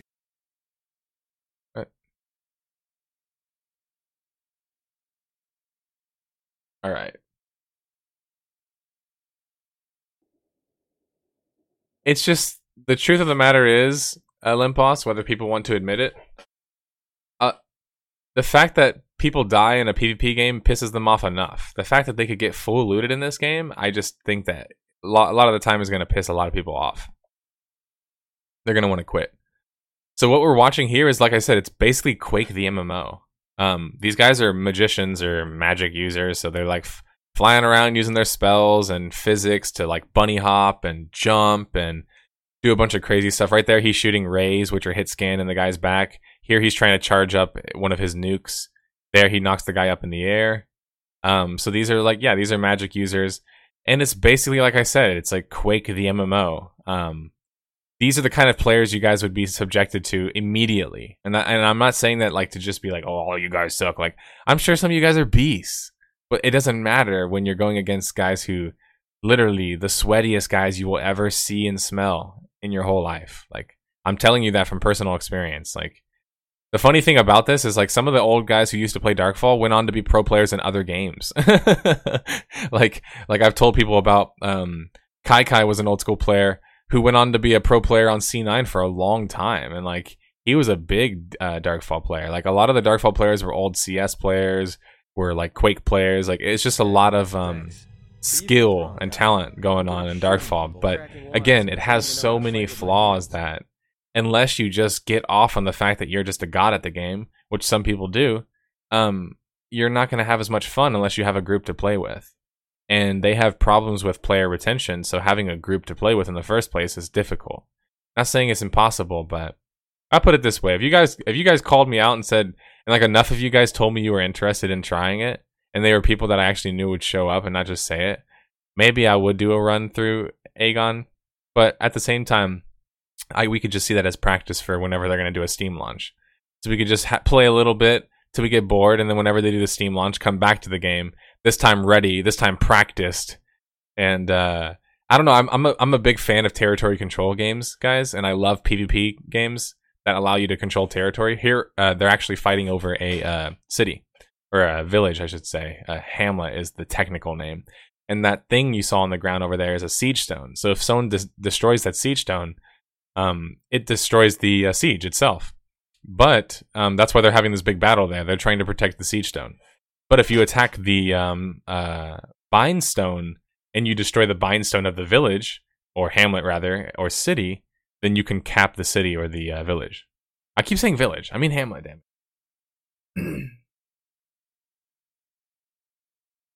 I love PvP, but I know what you mean. It's people playing dead games, perfecting them to an insane degree, and that's the thing. Is is like I- I'm not going to sit here and say all of you guys need to be like Quake level FPS players to be any good at this game. Um, but you'd have to be accepting of that. Does that make sense? Like, so if if one of you was like, "Well, I'm not a Quake esque player. I can't land all these crazy nukes," well, then okay, we'll get ready to play a support kind of player then. And I think it's just like sometimes it's people's ego. They want to play a certain way, doesn't work. Also, again, a big part of these games is they never get taught. So a lot of players go in and they don't get taught how to play. Um, that's why like um there have been some big guilds that have had really good efforts in the past. Whenever we've done the relaunch, um, we got the game up at one point to 3,000 players, but it just so many of the same problems play the game. But there were some clans that did a lot of recruiting and taught a lot of players, and it did help a lot. I, so I saw that firsthand. So I and I've even helped players myself in this game. So I, I know firsthand like how you start and learn the experience is ultimately the king and a lot of older MMOs, especially um, the ones that require you to play together.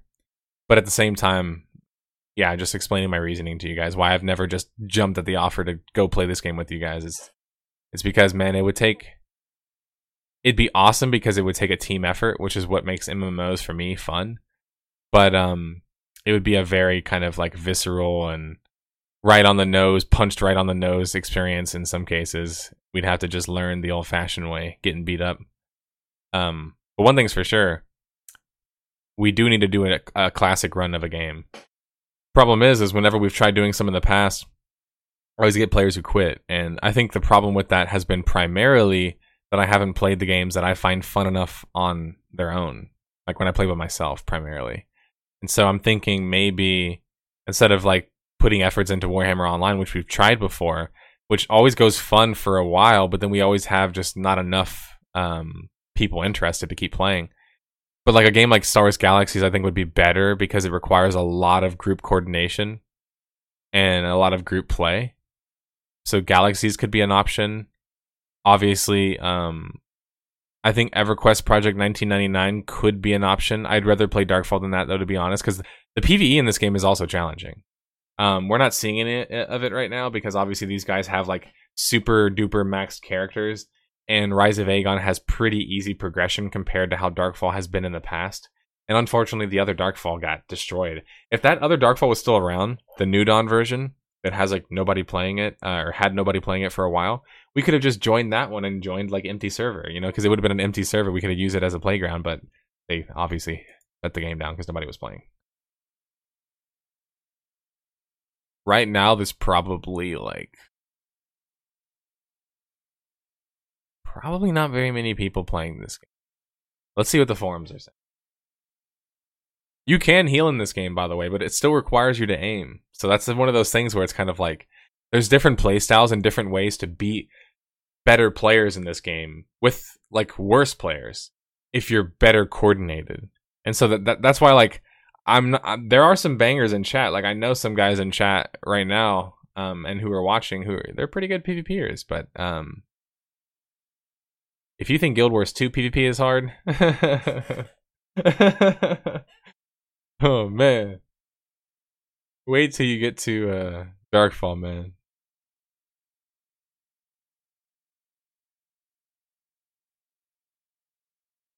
All right, so we've got not a whole lot of activity, right? New player, new player review returning from 2009. Some guy saying game over. they added a lot more safe zones into the game. Actually, you know what? That might make it the best time to try right now, actually because there's safe zones in the game. I forgot about that. All right, so let me go figure this out. Look at me trying to find any way to play uh, Darkfall, guys. I know I can get at least a couple of you guys to try it with me. I know that. All right, so where the where the patches at and stuff.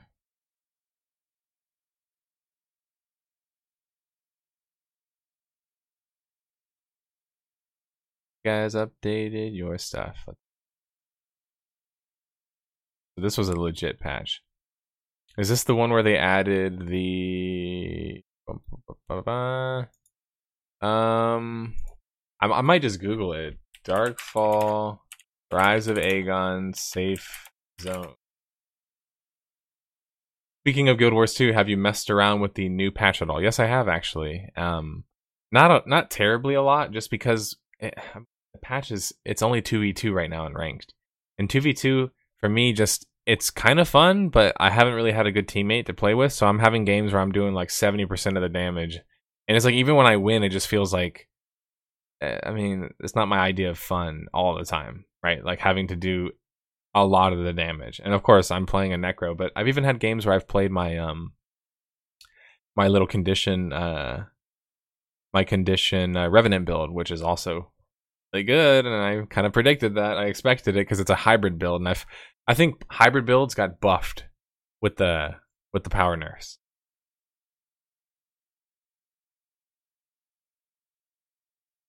All right, so where are these safe zones at? Here we go.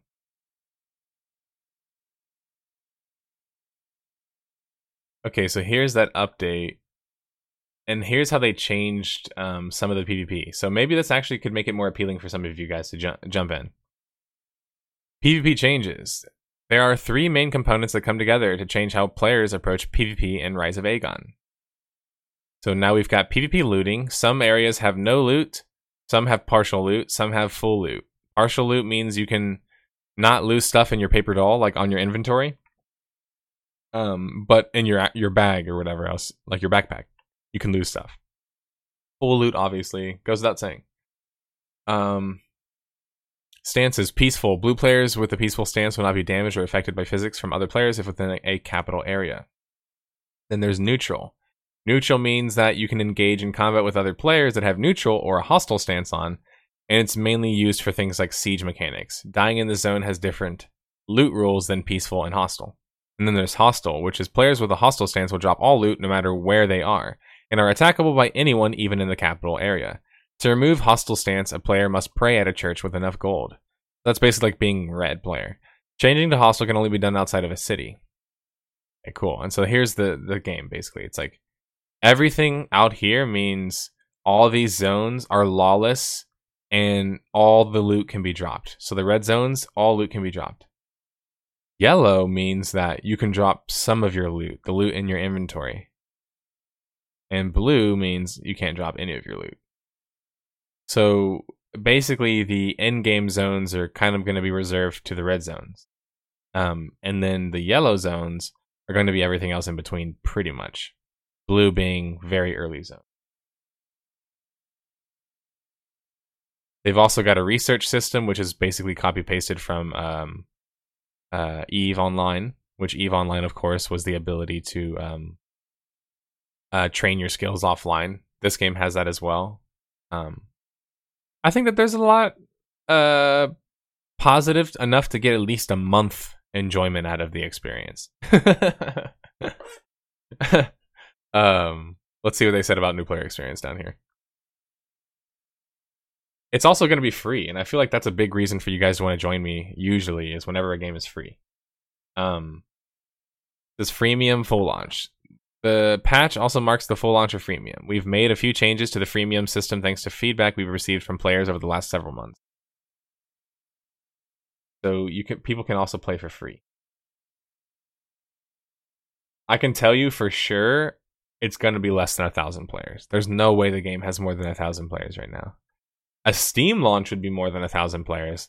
And that's a big reason why I was saying a Steam launch would be cool to experience. But I also think that the PvE experience and the crafting experience in this game is fun enough to where if we forego PvP for a good portion of the time, it'd still be okay.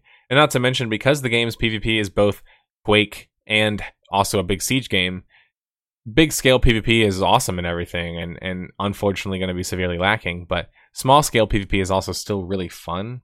It's just again, it's more niche and it's more it's less of like you're running around in the world and you're gonna find PvP in Darkfall these days. It's more of you go to key locations and key loot spots and that's when you're gonna find PvP. So it feels more like it's a squad based game, if that makes sense. So it is different uh, because of the population being lower. Um, but I think that them making it free and then doing a relaunch on Steam could help them a lot. But look at me giving them so much help.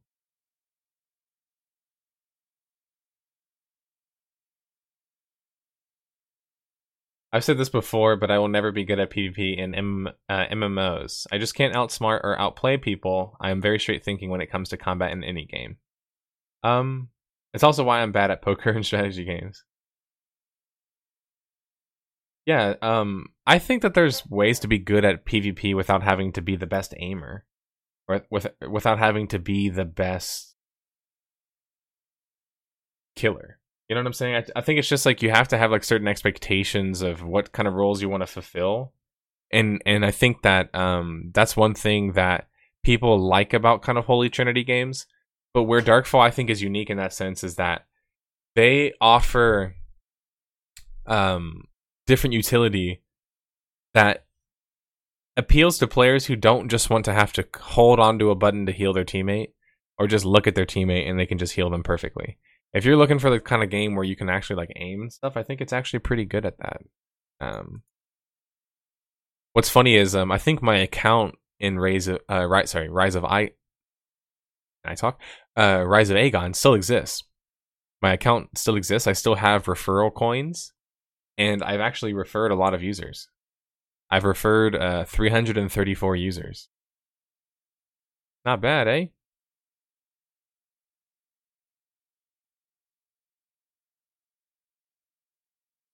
My name is also really funny and trolly.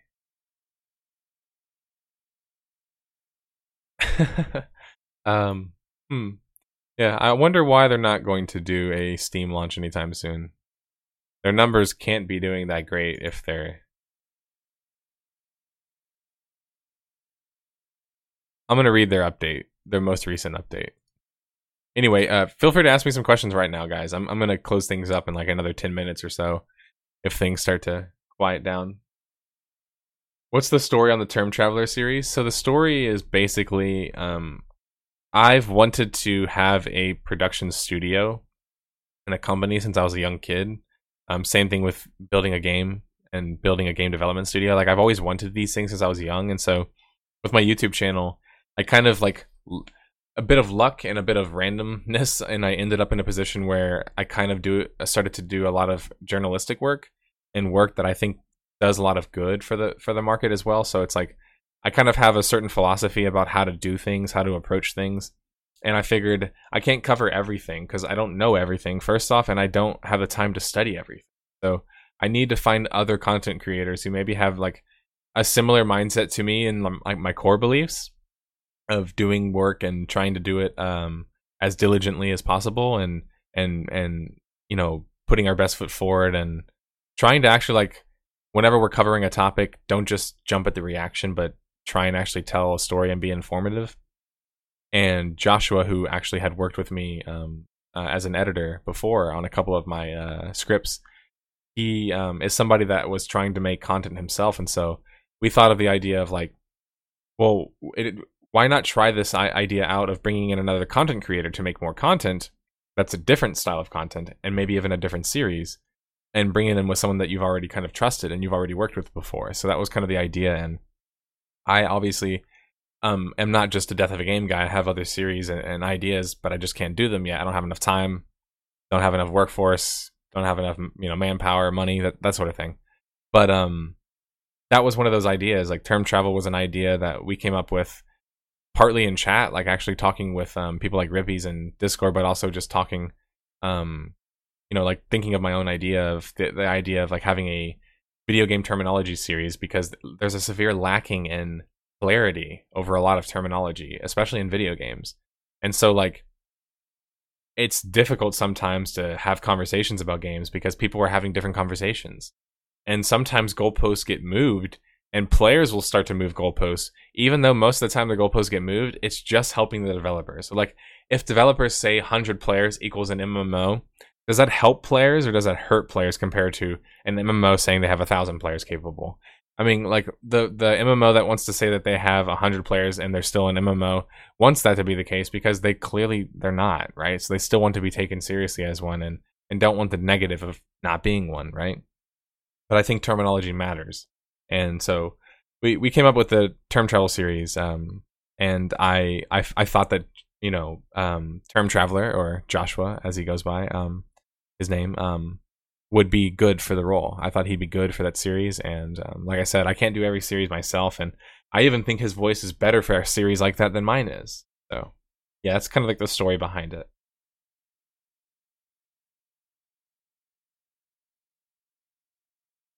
Yeah, and then it's also like it's more consistent content, another series added to the channel. The idea is that we're going to keep adding series and more series over time, which means we're going to add more content creators until eventually we branch out big enough to where we can start doing kind of more ambitious content like documentaries and travel blogs and conventions and live content and all that stuff.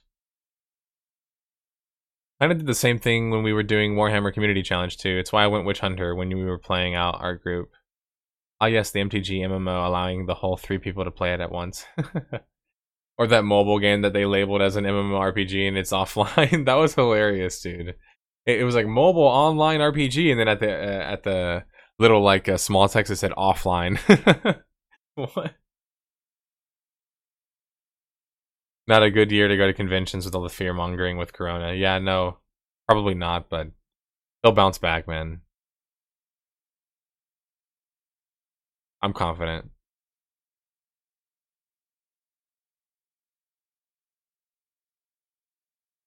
Yeah, I'm, I'm trying to see like what is the what's the roadmap right now for Rise of Agon? Are they just gonna let this thing die out? Because my fear, guys, is that if I wait for them to release it on Steam, I'll never get the chance to make videos about it or cover it again. Because then, what if it never makes it to Steam and it dies before then?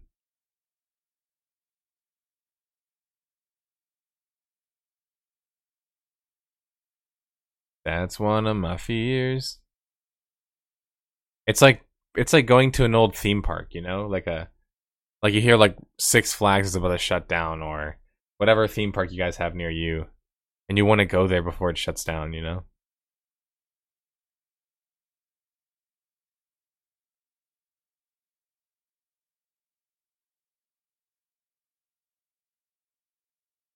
I'm trying to look through right now and read on the forums, so sorry about that.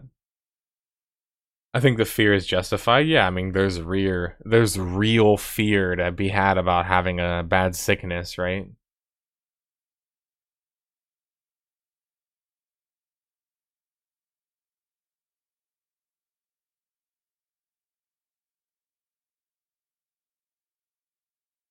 Yeah, for sure, Daedalus. And um, by the way, feel free to say goodbye now, guys. And and I should do a better job of telling you guys who don't want to just stick around and and shoot the shit with me and talk to me.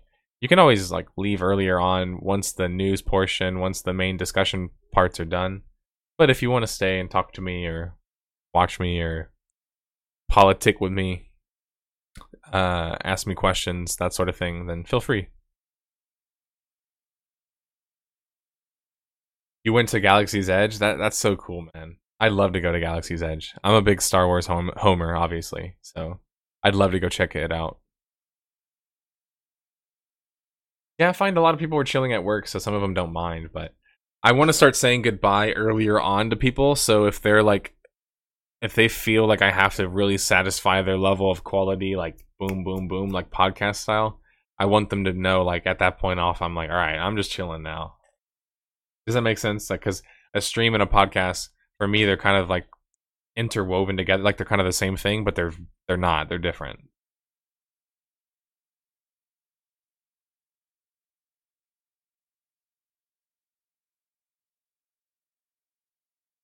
Yeah, I'm trying to find some more information about this game. There's like there there's like barely anything I can find.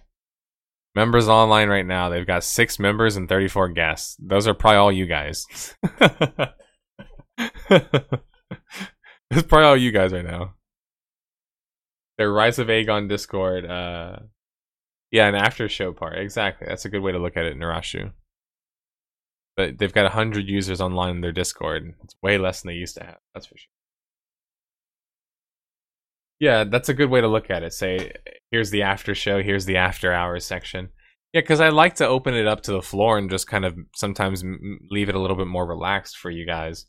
But I also know some people they want to listen to something that's going to be constantly giving them the content like at a fast pace and like the content that they really want. You know, like, and there's nothing wrong with that. So I understand that.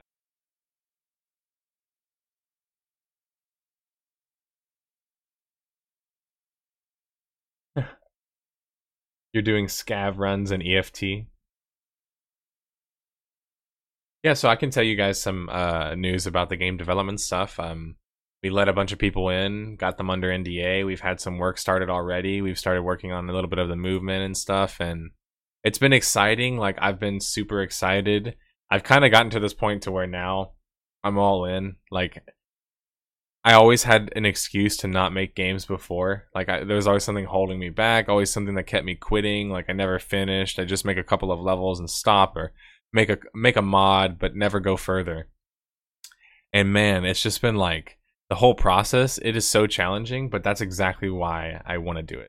It's it feels like so challenging and yet rewarding at the same time to like figure things out and come to certain um realizations and make certain discoveries and um for example like i found some other game examples and those really get me like motivated when I can find other game examples that do certain mechanics that I've wanted to do, um, or have elements that I want to do in my game. Like when I can see that those work and those are real in some other kind of game, it it it, becomes real for me. You know, like I'm one of those people that once I see it, it's possible. Then I really wake up and I'm like, this really is possible. Like we can do this, and it's just, it's just been fun. Um, not to go too uh sappy with it but yeah it's been fun because um it's just been learning every day constantly learning and um one thing i wanted to talk to you guys about in chat if you're ever curious is you can go to learn.unity.com to learn more about using unity and they have this thing called the creator kit uh, creator kit rpg they have a little tutorial that goes with it but basically you d- you download this kit and this kit allows you to kind of create your own little world. It, it has a tool set built in where it allows you to pick different um, backgrounds and build out a little village, build out a little house, um, make some simple quests, um, very simple combat, like things like that. And um, it's cool because it gives you experience testing out Unity, learning, but also testing out what it feels like to make a game and use tool sets and presets and things like that.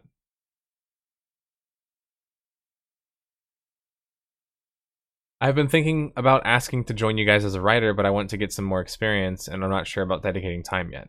Makes sense. My dog's over there like snoring out her. It has been fun. It has Note Me Down. Have you been paying any attention to PlanetSide 2 at all? I haven't really, I'll be honest. Um, Carlo says the whole two creators or in creators one channel is a thing that the game theorists began to do once they grew because they couldn't push stuff out at a constant pace. Yeah, the the multiple creator thing has also been done by studios like Devolver Digital, um, obviously, um, Red, what's um, Rooster Teeth, Rooster Teeth, um, the awesome, what, what what's that Funhouse, Funhouse, Channel Awesome, I think is another one. There's a couple of different like YouTube studio style channels that have multiple content creators who make content on it and they kind of do it as a collective, as a group. And that's what I'm trying to create eventually. Um, it's slow coming, obviously, because I'm barely getting mine off the ground. But hey, we might break 200k subscribers this year, so I'm excited about that. Let's go. I think so. Channel Awesome is still alive, isn't it? Or I'm not sure if that's a good example. I mean, when I say production studio, that's what I mean, but a, a, a, production studio is a network in a way. They can have their own network, basic, especially a YouTube studio. A YouTube studio can have their own network basically because you could have um, a series for Death of a Game. You could have a series for Term Travel. You could have a series for um, single player games. You could have a series for shooters. You could have a series for um, fighting games. You could have a series for you know etc. And maybe you have some that blend the different elements together. Maybe you have people who do let's plays or you know reactions and things like that um ultimately i think it just depends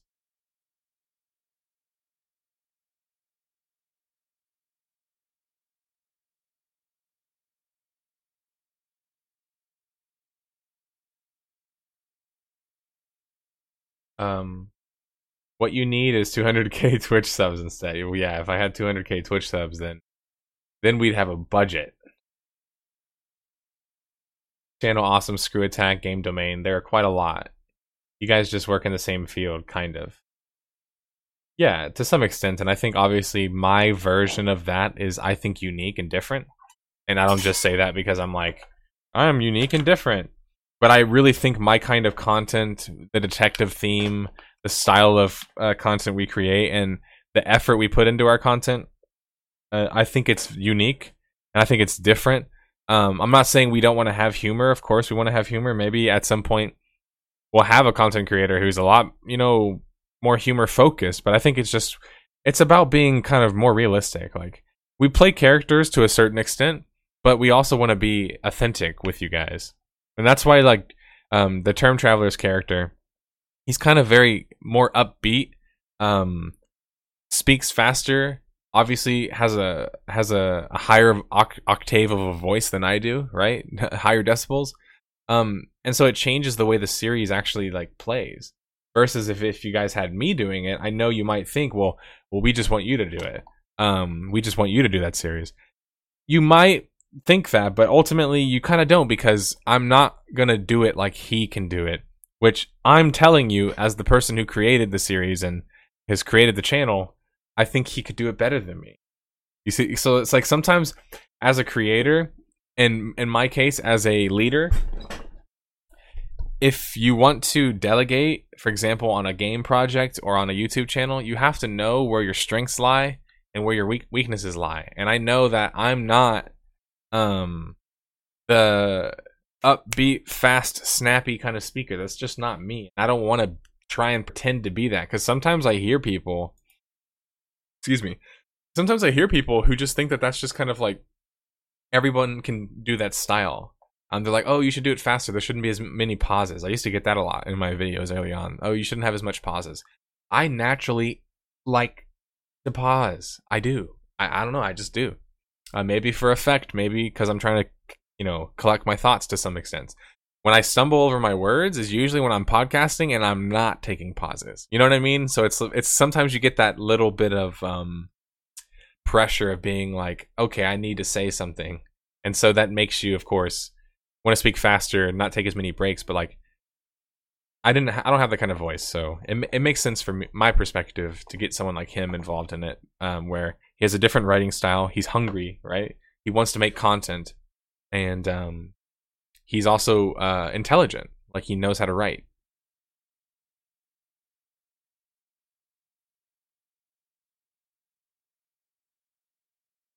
The fedora makes it special.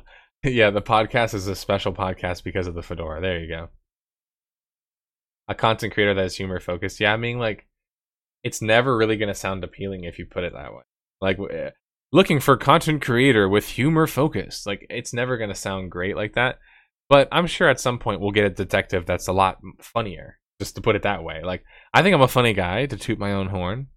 But am I funny in the Death of a Game series? Like, not really. I mean, I'm not really trying to be. I'm not really focused on being. So it's like maybe I can be funnier, but that doesn't feel like the purpose nor natural in that kind of series from my perspective. So maybe in another kind of series you'll get more humor, but I'm saying I think don't just think that every detective is just going to be Mr.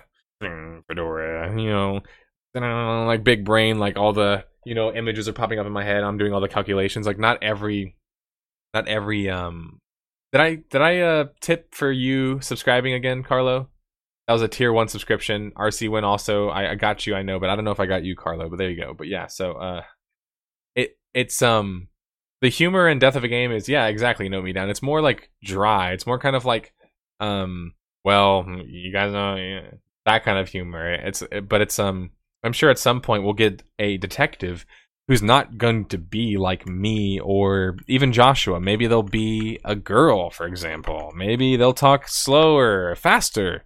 Maybe they'll talk higher pitched. The point is, is there's going to be some level of variance. So I just, I'm saying that because I don't want people to expect like, well, it's it's just going to be another like nerd slayer. You know, when people are different, not everyone is going to have the same brain or style as me. You know but I am for sure um, going to be a big part of their content as well. Like I want, I believe that I can help people build a foundation, like I built mine from scratch, and make their content better, and create more content, and do it as a collective as well. Like I think I, I can do all of that at the same time, and um, that's kind of the idea behind my channel. Really, in the future, is just finding other like-minded uh, content creators who are hungry, who want to make videos about things that I just can't, I don't have the time to cover, and that I want to be covered. You know, I want to cover those things, and that's kind of the idea. So you can, in the future, go to our channel and and see a plethora of kinds of content. Maybe you can watch six different series you like to watch versus just one. Right now, it's Death of a Game. We just added term travel, but in the future, maybe there's four maybe you have favorites. Maybe a couple of those are your favorites. You tell your friends, "Yeah, I watch that channel, but I only like watching these three series," or or what? Maybe you like all of them. Whatever the case may be, uh, that's that's what we're going for.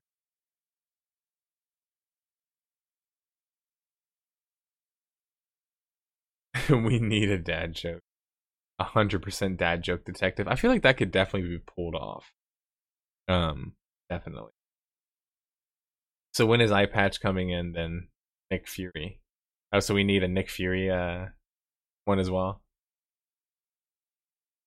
Definitely, like stylistically, any new content creators we get, they're going to be different. Like we're not going to get another Nerd Slayer, and we're not going to get another Term Traveler. We're going to get different kinds of personalities, different backgrounds, different interests, probably, because we want to cover like it, it's kind of like I have this idea that I want to cover content in a certain way, where you do it enough diligence and time and effort to explain it, but also just like um, handle some of the more sensitive aspects of things.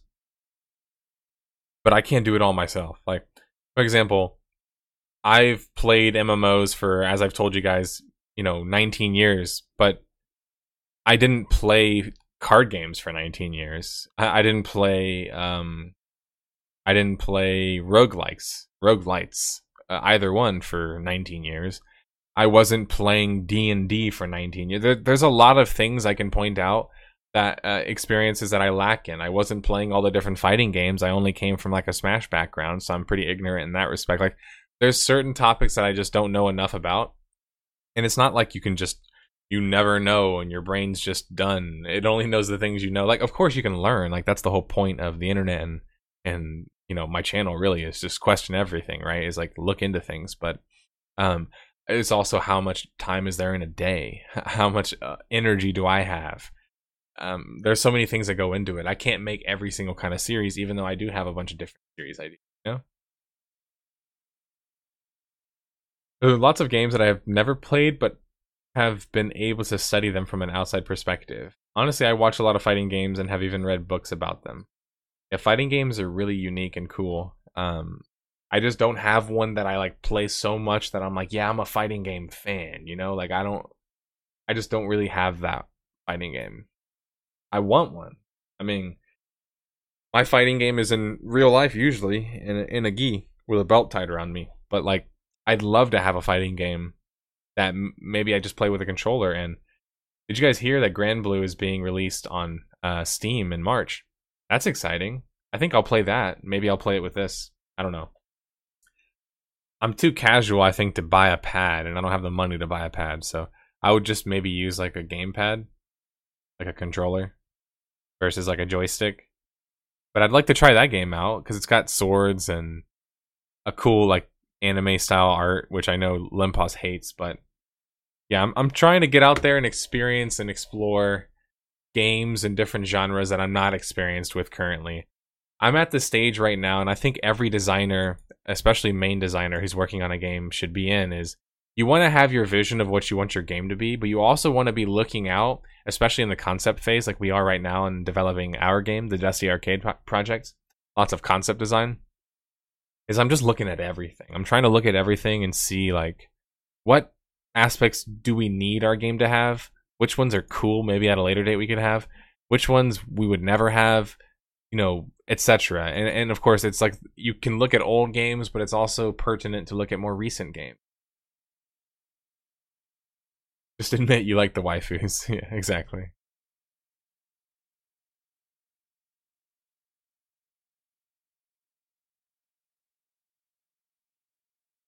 Somebody described fighting games as the most intense game of chess you will ever have. I could see that.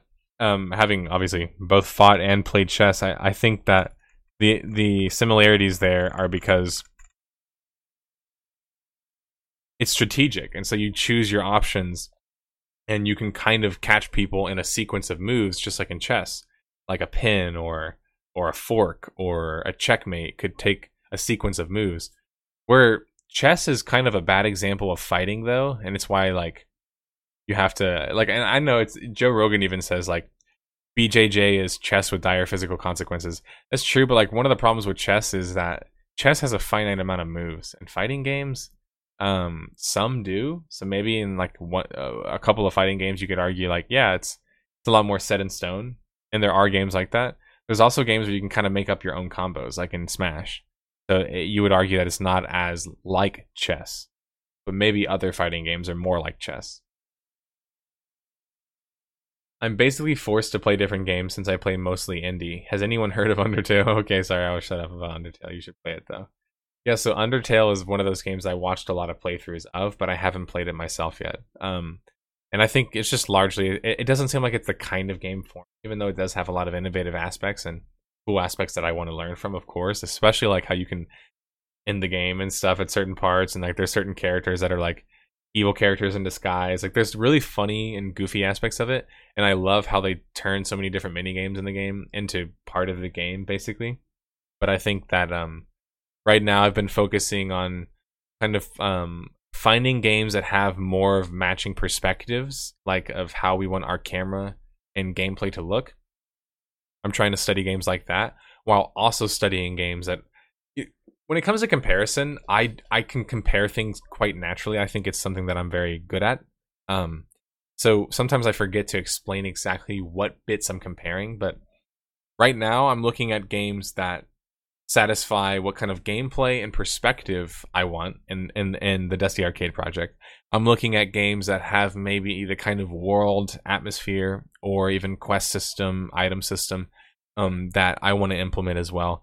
And then I'm also looking at games that have like a narrative that, for me, does a good, impactful job of getting you involved in the world and uh, learning about the story of the game and so I'm like I'm I'm I'm studying a lot of these different games right now, and I can tell you like a couple of the examples are ones that I've talked about before. Um, I'm sure, but um, I found one recently actually that I'll show you guys uh, just because I thought it was really interesting. But it was like a combat system that I think is something that definitely could be um, we could take inspiration from and it's like we were thinking about a WASD combat system. And again, I get to talk about this stuff because I'm the creator of the NDA, but um, everything is under NDA.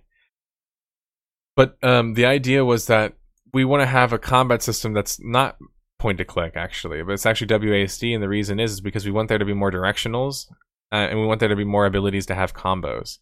And so I found this game. It's called Naxia. It's an early access game. I believe it's already out, and their combat system is a lot less personal than ours would be for sure.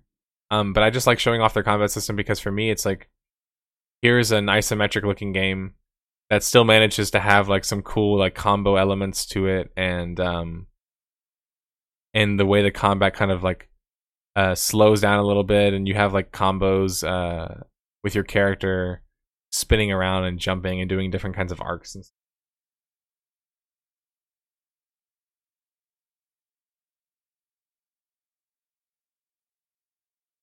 Um, but yeah, like there, there's just there's cool aspects like this where you can find like so many cool indie games out there that can give you a lot of inspiration.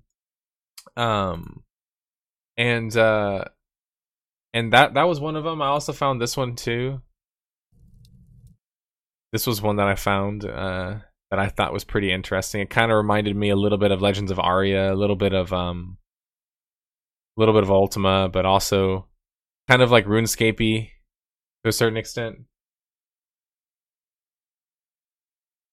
Yeah, no, that, like Alundris, that's because I think those games make their combat like ARPG style in nature, not RPG style in nature, where it's just like they just want you to kill the next enemy. They don't really care how you do it. And I want to have a game that's more RPG, where people have to either think about using their abilities, or if you are just a left click spammer, um, you're gonna have to do things in order to have that kind of playstyle. You know, like you're gonna have to have wards or certain ways to protect you.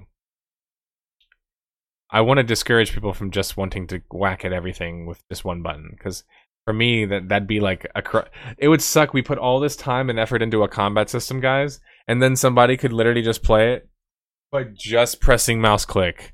you know what I'm saying? Like for me, I would see that as like a, a failure. I'd be like, damn, we kind of failed in that respect, right? And that's another thing too is like a lot of these games you can fight just big massive amounts of enemies but the problem is is that most of the time including like in and even in D&D like I've heard of people dying on mercenaries before. I've heard of people dying in D&D on level 1.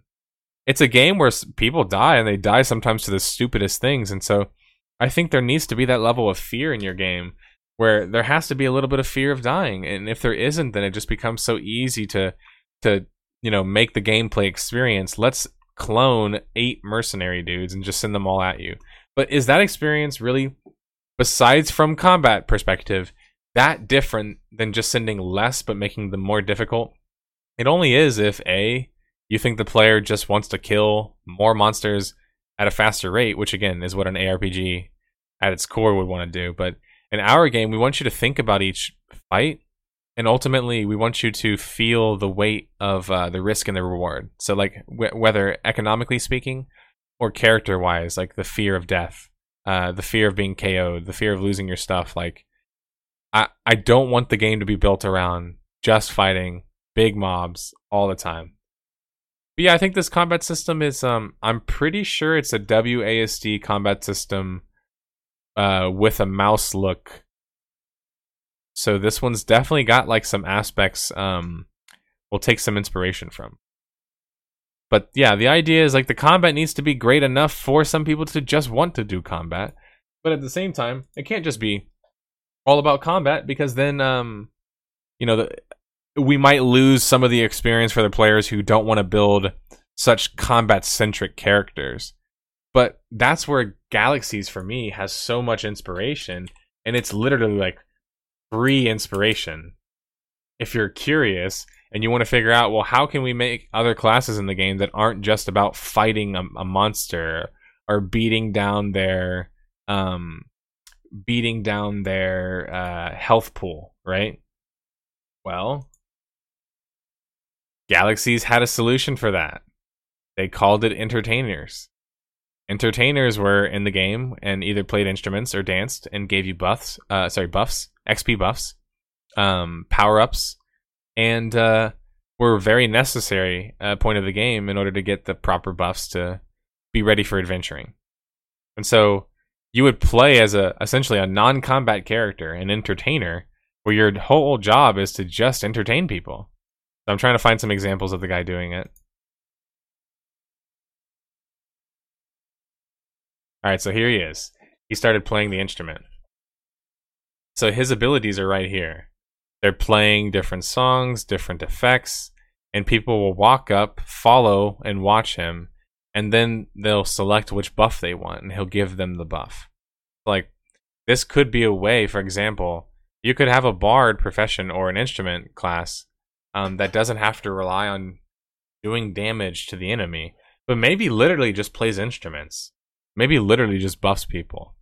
Um, but I think a big thing that Galaxies did so well, and it's why I'm using it as a big point of inspiration, even in a game that isn't going to be massive anytime soon, that's for sure, is because it had gameplay systems, combat that was also centered around non combat things. I think that's one of the most o- overlooked aspects of an MMO. And Galaxies nailed that. So if you were, for example, a smuggler, then your mechanic as a class ultimately also was smuggling goods, It was smuggling drugs, right? Like, and so that was part of the game for you. And so that's how you made money on the side. You sliced things and you smuggled things. As a bounty hunter, it was what? It was bounty hunting. As a doctor, it was buffing people. So, like, you could be a medic. Maybe your combat profession's a medic, but maybe you also were a doctor as a profession, and that was how you made money and made credits. And so it's like, I think those two aspects of Galaxies were super important and super crucial in making the game have such longevity, even in 2020. This was just last year. Somebody took this uh, footage, but um, but yeah, even now, still in 2020, people are still playing the game. It's because the game isn't just about fighting. If it was just about fighting, let's just be honest, the combat system in Galaxies is not so great. it's not that great. I'm a big fan of the game, played it for abnormal amounts of time. I, have even showed you guys videos of me playing the game back in the day. Like, I was a big fan. The combat was not a big point of the game. And so it's just like, um, I think that's a big thing we want to take inspiration from in our game is finding more ways to complete quests and, and, um, help your teammates without having to just give them your sword. Because sometimes you have a teammate or a friend who's like, you know what? I'm not the best combatant, but maybe I just want to play you a song and give you a buff. Or maybe I just want to give you really good, you know, food or medicine. Or maybe I just want to talk my way out of this problem. Or maybe I'll just hide. when MMOs used to be 50% game and 50% chat room, yeah, isn't it isn't it a bit jarring to look at? Like to look at how much sitting around as players these days would call it but a lot of the time it was just people were waiting for friends, they're getting buffs, they're talking to people. It's just like that was also a big part of the game. And um I like how someone has their like droid consistently dropping his like foam ooze on the ground.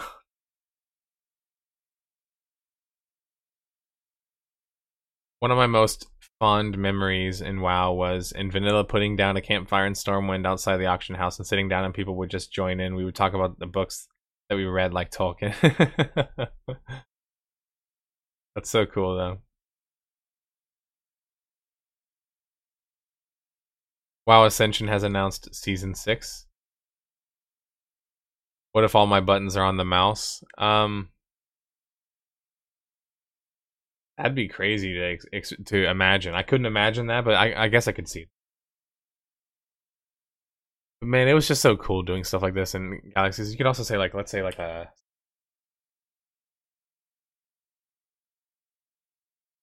Hello everybody, Mobius One here, bringing you yet another Star Wars Galaxies emulator video. Now in my last video, we talked a bit about how my opinion was the best ways to earn credits as a combat profession in Galaxies. And one of the things that I failed to mention in that video that I was reminded very many times in the comments and by people messaging me in game is that slicing greatly increases your mission payouts. I did mention it very briefly when I talked about uh, bounty hunter terminals no longer being able to be sliced since Publish 8, but I could have gone into it a little bit more as far as the the um, effectiveness of it on just regular combat missions because that is something that you can still do. Uh, so, what is slicing? Slicing is a skill that you get as a smuggler in galaxies. So, if we look at the smuggler profession, first of all, a uh, little disclaimer this is not a smuggler guide, as you can see, but uh, let's. okay, let's skip ahead a little bit. Very easy. Um, the quality of the of the uh, materials does not matter uh, at all. So you can just hand sample whatever, go ahead and craft whatever. In addition to precision laser knives, there are also a very important tool to smugglers is a molecular clamp. Now I'll say why a molecular clamp is very important. These are uh, junk items, guys. Galaxies was the genius game that figured out what to do with junk gear. They just gave it a use. Everything, even if it just seems like junk, just has uses in the game. It's crazy because it's like the... this is an item that I would just throw away. Process in, in hindsight, it's so funny that this is actually used for something. Molecular clamps. You do not get the ability to craft them until slicing four. If you fail, there's nothing you can do. Uh, if you succeed, well, then obviously good for you. But we're going to use a molecular clamp so we'll hit OK. You can see the molecular clamp is taken out of my inventory. It says you gently fuse the molecular molecular oh my god molecular clamp to the reward subsystem. If a guard sees you doing this, the they'll ask you to show ID, and you can actually be attacked by the guards. So you can see our only options now are cut because it is blue. illegal. You can still fail at this point. Uh, so be sure that you read and see which one it tells you to cut. So we'll cut red first. Uh, you use a precision laser knife, so it loses one charge. The reward subsystem is partially re- rerouted. A little bit more work, and you should be able to convince this thing to give you a higher payout. So then we cut blue. And there you go. You have managed to slice the terminal. Your next mission reward will be increased. And That's now, hilarious. if we double click on the terminal, you can see our highest paying mission out of Mos Eisley is 13,000 credits. Now, very important to note that when you do slice a mission terminal, only the next refresh of the mission list will offer higher rewards. You'll that I'll show you right now. If I hit refresh, good to know, man. Yeah, that's just an example of like a smuggler doing their profession to make money. Um, there's also, of course, you know,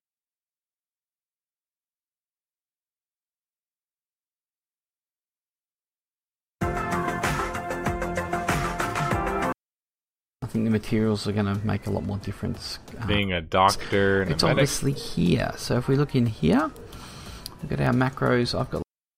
Uh, we'll show that in a second because whatever working right now, but that was. Uh, Man, so as a doctor, you make stims, you make food, you make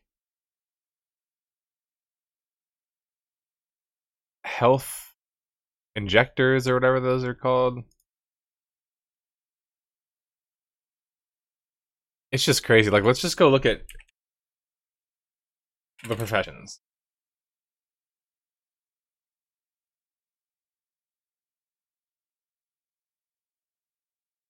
All right, so it started off with basic professions. Artisan, brawler, entertainer, marksman, medic, politician, scout. Elite professions would be um, architect, armorsmith, chef, droid engineer, merchant, tailor, weaponsmith. Elite brawler would have fencer, pikeman, swordsman, Teras Kasi artist. Elite entertainer would have a dancer, image designer, uh, image designer, which I think was like changing your character's appearance, and a musician. Uh, elite marksman was carbineer, pistoleer, and rifleman. Elite medic was a doctor. Elite scout was a ranger. And then there was hybrid professions. Bioengineer was a medic and a scout. A bounty hunter was a marksman and a scout. A combat medic was a marksman and a medic. A commando was a marksman and a brawler. A smuggler was a marksman and a brawler. And a squad leader was a marksman and a scout. oh yes, Filipino women.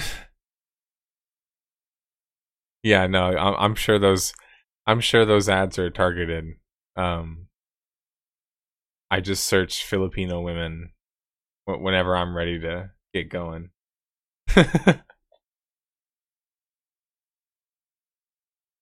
Filipino Cupid. Man, should we go find love, guys, or what? I'm just kidding. Um, but yeah, there's a. I'm gonna save this. There's a lot to learn from the page. I like the way they did. It. In fact, I'm looking for like a chart. Let's see if we can find a chart.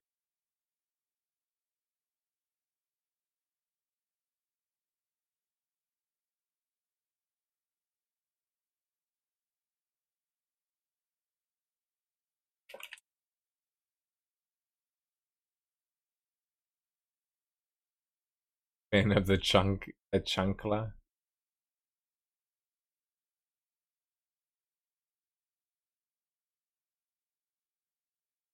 Uh, okay. Here we go.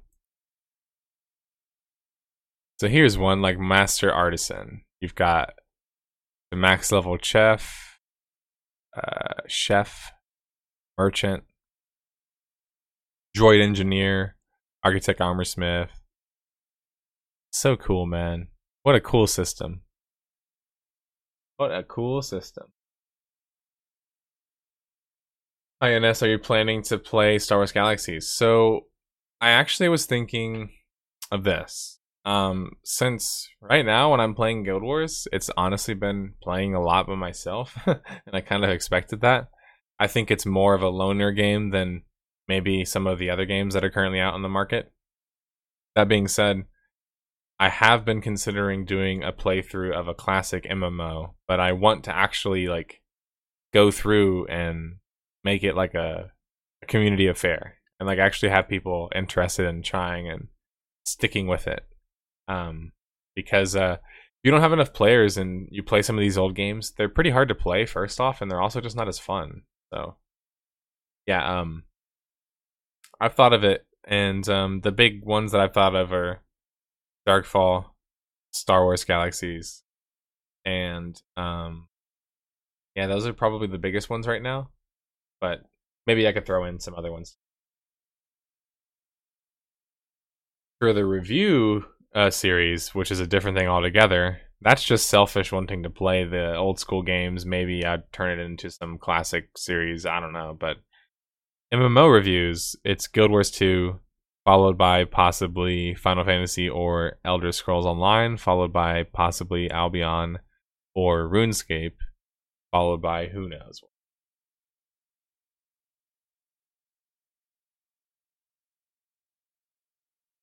Vintage classic WoW.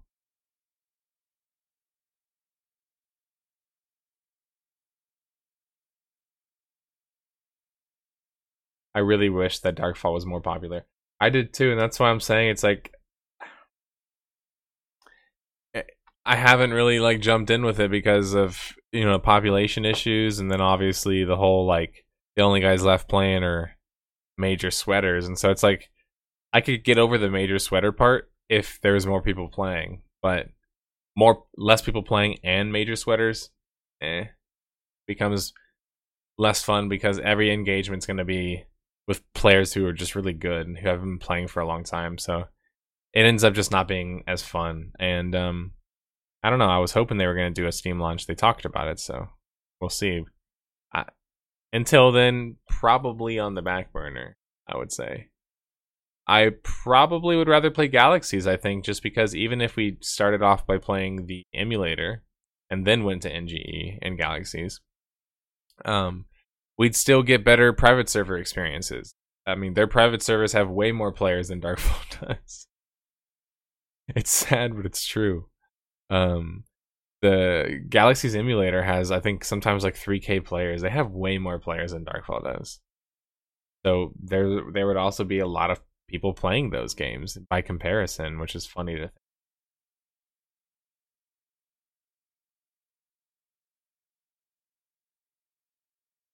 It's too bad the Galaxies did age better. The graphics are really an eyesore. You mean Darkfall? I think the graphics in Darkfall were always kind of like crude and I mean, really for some people like myself, they kind of grow on you. But they're straight crude in some respects and yeah, not not too great overall.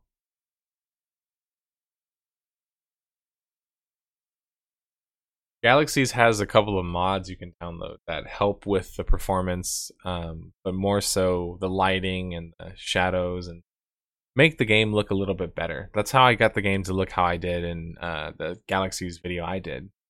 Is um, the death of a game I did on Galaxies. I had a bunch of mods. Who kept asking, "How how do you make your game look like that?" And I'm like, I honestly couldn't remember, but I had a bunch of mods.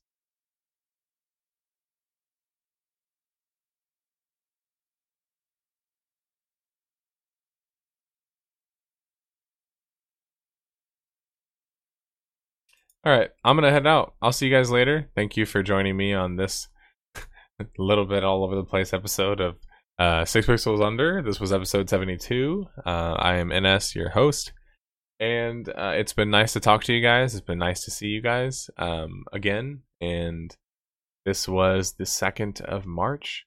I will see you guys next week. And next week, hopefully, we have some more MMO news and I will actually have some time to set up our next MMO roundtable. Um, which, you know, again, the whole game development stuff, guys, has just been it's been a handful. Like some of you guys can't see all of it because it's in the secret Discord, the top secret Discord, but if you've been over there, it's been super banging. Lot going on, lot to do.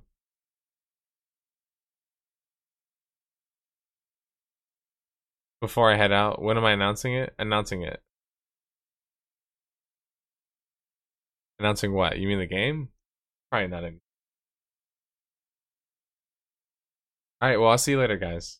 Um, peace out and question everything.